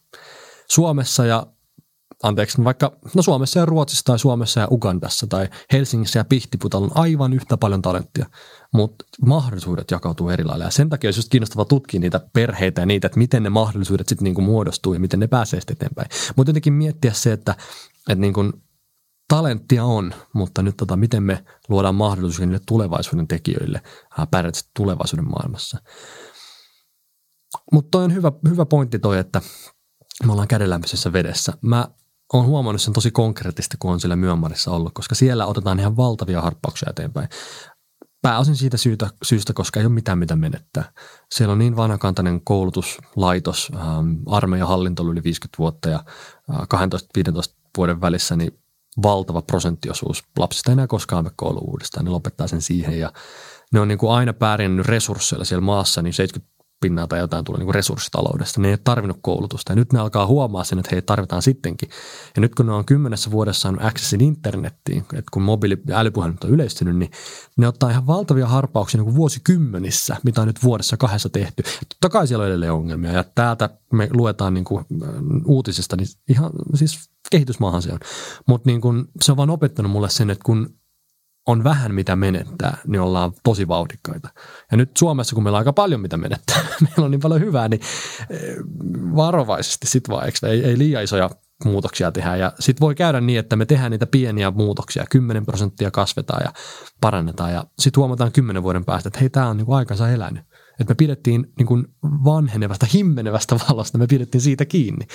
Niin se tuntuu tosi niinku vastoin niin maalaisjärkeä nyt jotenkin haastaa jotain hyvää, mutta jos me ei tehdä, niin muu maailma menee ohi. Että tavallaan me ei voida jäädä siihen kädenlämpöiseen veteen äh, kellimään. Liittyykö se siihen epäonnistumisen pelkoon sitten kanssa? Se varmasti muuten liittyy. Just nimenomaan siihen, että kun on paljon mitä menettää, niin ei haluta kokeilla. Mun kirjassakin on semmoinen esimerkki. Mulle jäi tosi vahvasti yksi tarina mieleen Yhdysvalloista, missä meillä oli semmoinen entinen CIA-agentti kertomassa niin kuin, vähän siitä sun tästä, mutta hän kertoi semmoisen esimerkin, kun hänelle tuli kerran kollega sinne tota, töihin satelliittiohjelmaan ja siis esimies oli ja teki tosi tarkkaan työtä ja hyvin työtä ja ihan moitteetta. Niin sitten kaunis päivä, yksi kaunis päivä, niin CIA antoi sille potkut. Tuli aivan niin kuin, äh, kirkkaalta taivaalta. Hän ei osannut odottaa sitä mitenkään. No sitten hän kysyi, että miksi, miksi hänet heitetään pois, kun hän on tehnyt kaiken täydellisesti. Yhtäkään satelliittilaakosuuni ei ole mennyt pieleen hänen kaudellaan. Puhutaan miljoonista miljardeista. Ja hän on niin kuin tehnyt kaiken, mitä te toivoitte. Ja just niin kuin vielä toivoitte. Niin CIA ei vastasi, että, tai ne jotkut henkilöt siellä, että, että kuule, kun me nähtiin, että sä menet niin kuin sulla menee tosi hyvin, että sä teet kaiken oikein, niin me huomattiin, että no sä oot varmaan niin kuin, vähän niin kuin mukavuuden halunnut ja sinne, että sä et niin kuin yritä tarpeeksi, että kun sulla menee kaikki hyvin, niin se tarkoittaa, että sä et yritä riittävästi. Et silloin kun ihminen antaa kaikkensa, se tekee mokia. Kun ihminen puskee itseään, se mukailee. Mutta et sä et selkeästi puske itseäsi. Niin me halutaan tänne semmoinen, joka yrittää ja tekee parhaansa. Ja se vaatii, että tulee myös niitä virheitä. Ja ei virhettä pidä pelätä, että jos me tämä satelliittiohjelma saadaan niin kuin varman päälle, kun meidän tehtävä lähettää teknologiaa avaruuteen, niin ei, ei tämä kehity mihinkään. Että meidän pitää yrittää kokeilla ja puskea itsemme, niin ei nyt jäädä mukavuuden niin kuin varjoon. Niin tämä on ehkä musta aika hyvä semmoinen, että et, et, mitä virheitä me tällä hetkellä Suomessa tehdään koulussa, niin se kertoo, että nyt yritetään, nyt pusketaan, nyt tehdään jotain uutta. Ja se ei ottaa asiaa, mitä pitää niin kuin heti yrittää niin kuin välttää, vaan enemmän niin arvostaa se, että no tästä opitaan jotain. Mitä nyt voisi vielä niin viedä koulukontekstiin että miten me saataisiin niin siirrettyä tuota ajatusta vielä myös sinne seuraavalle sukupolvelle, että uskallettaisiin haastaa, että nuoret uskaltaisiin haastaa, ottaa niitä riskejä, ei pelkästään epäonnistumista, koska me lillutaan täällä nyt siellä linnunmaidossa, lämpimässä linnunmaidossa ja jollain tavalla niin kuin meidän maailma kapenee koko ajan erilaisten kuplien myötä. Algoritmit valitsee meille musiikkia ja, ja Google Maps ohjaa mut aina, aina niin kuin oikeaan paikkaan. Mä en ikinä eksy, mä en ikinä joudu tilanteeseen, missä niin kuin, siitä voisi alkaa joku elämänmittainen seikkailu, kun mä eksyn. Niin kuin maailma kapenee ja linnunmaito lämpenee, niin millä tavalla niin kuin me voitaisiin siellä ihan niin konkreettisesti koulussa niin, niin kuin opettaa tai niin kuin siirtää sitä semmoista ajatusta, että on, on niin kuin ok epäonnistua. Miten ottaa riskejä ja haastaa itseään? Hmm. Me suomalaiset, me ollaan niin sellaista insinöörikansaa, että et heti kun joku asia menee niin kuin vähän hähmäiseksi, pehmeäksi tai se menee väärin, se on heti huono asia. Ja me tarvitaan niin yksiköitä ja onnistumisia ja tuloksia ja viitteitä ja jotenkin me ollaan niin, se on niin syvällä meissä, että, että niin kuin epäonnistuminen on paha asia, jos se ei ole tilastoissa, se ei ole olemassa, se on huuhaalta. Um, että jotenkin tätä pitäisi jollain tavalla rikkoa. Ja se, se lähtee ehkä siitä, että me niin kuin otetaan tosissaan vaikka tuntuu sekä vähän hönöltä. Ja me otetaan tosissaan, vaikka niin kuin se on vastoin kuin mitä me ollaan totuttu ajattelemaan ja miten meidät, meidät on opetettu ajattelemaan. Et yksi asia, mistä mä olin aika yllättynytkin piilauksessa, oli se, että monet asiat, mistä siellä puhuttiin, oli aika hepposia, pehmeitä, niin kuin suomalaisen silmin. Mä tiedän, jos mä olisin noin samat sanat sanonut Suomessa, niin mua olisi pidetty ihan hulluna. Ja siis tarkoittaa sitä, että siellä puhuttiin ihan avoimesti, että niinku tekoälygurut, että nyt puhutaan rakkaudesta.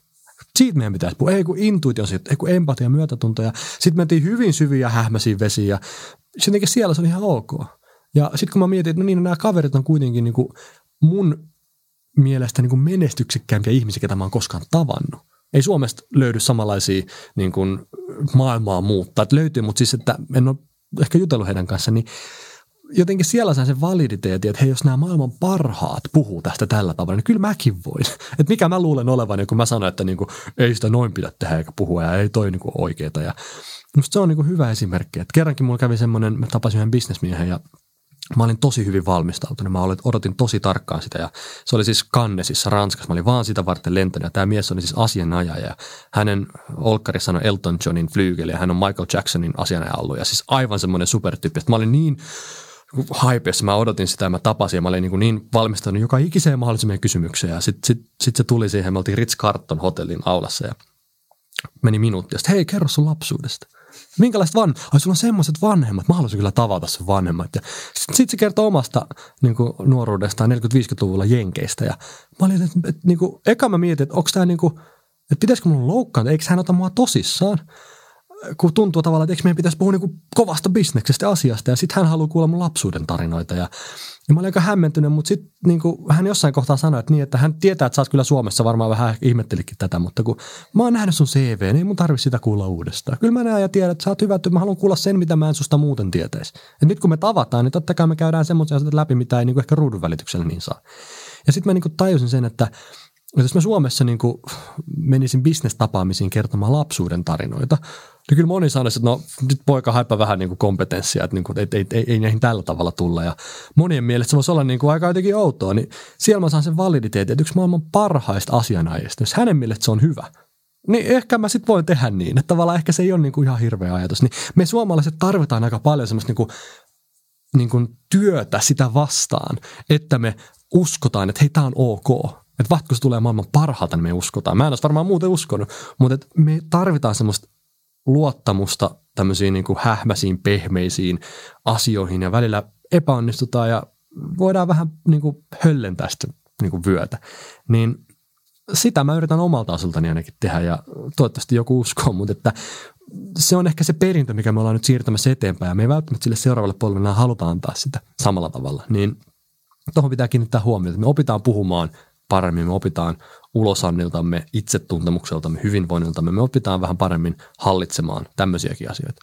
Tarvitaan niin kuin enemmän inhimillisyyttä ihmisi, ihmisten välisiin niin kuin kanssakäymisiä, joka tuntuu niin kuin tosi hassulta. Että kun ihmiset on tekemisissä, niin siinä pitäisi olla siis ihmisyyttä tosi syvällisesti, mutta harvoinhan sitä on, joka on niin kuin crazy ajatus. Ja se tulee ehkä epävarmuudesta, että kun meillä on ihan varmoja itsestämme, niin me yritetään sen kompetenssin kautta saada se hyväksyntä kun ihminen kuitenkin haluaa tulla nähdyksi, kuulluksi, hyväksytyksi, niin sitten kun me ollaan tosi napakoita ja tiukkoja ja nopeat, meillä on nopeat hoksittamat ja äly, me ollaan rationaalisia, fiksuja, loogisia, wow, niin tavallaan me haetaan sillä sitä, että hei, kunnioita mua.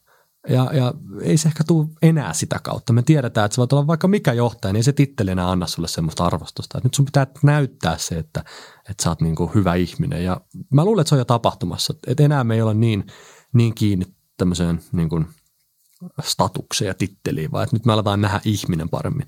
Mutta hyvä pointti. Me, me, me tarvitaan enemmän niin kuin sitä, mitä ei koneelta, eikä algoritmilta, eikä robotilta ja mistään muuta saa kuin siitä, että me ollaan silmit, silmitysten, kasvatusten, katsotaan silmästä silmään. Sä oot Perttu, ää, koska oot nuori, niin oot, sulla on lyhyt aika siihen, että oot ollut koulussa, mutta sä oot paljon tutkinut ja myös ajatuksellisesti haastanut tätä meidän koulujärjestelmää, lukujärjestelmää, miten se pitäisi järjestää. Ja samaten sä oot kiertänyt paljon maailmaa, oot saanut vähän etäisyyttä myös tähän, tähän suomalaiseen systeemiin ja meidän tapaan toimia. Nyt listaus, mitkä on niitä toimivia, ehdottomasti säilytettäviä kruunujalokiviä, mitä meidän suomalaisessa koulujärjestelmässä on, mikä meidän pitää säilyttää, ehkä jopa rakentaa niiden päälle. Tasa-arvo tai se, millä sanalla sitä kutsutaankaan, mutta se, että olit sä sitten Suomen rikkain tai köyhin, niin sun lapset menee samaan kouluun. Se on ehdottomasti arvo, mistä kaikki hyötyy.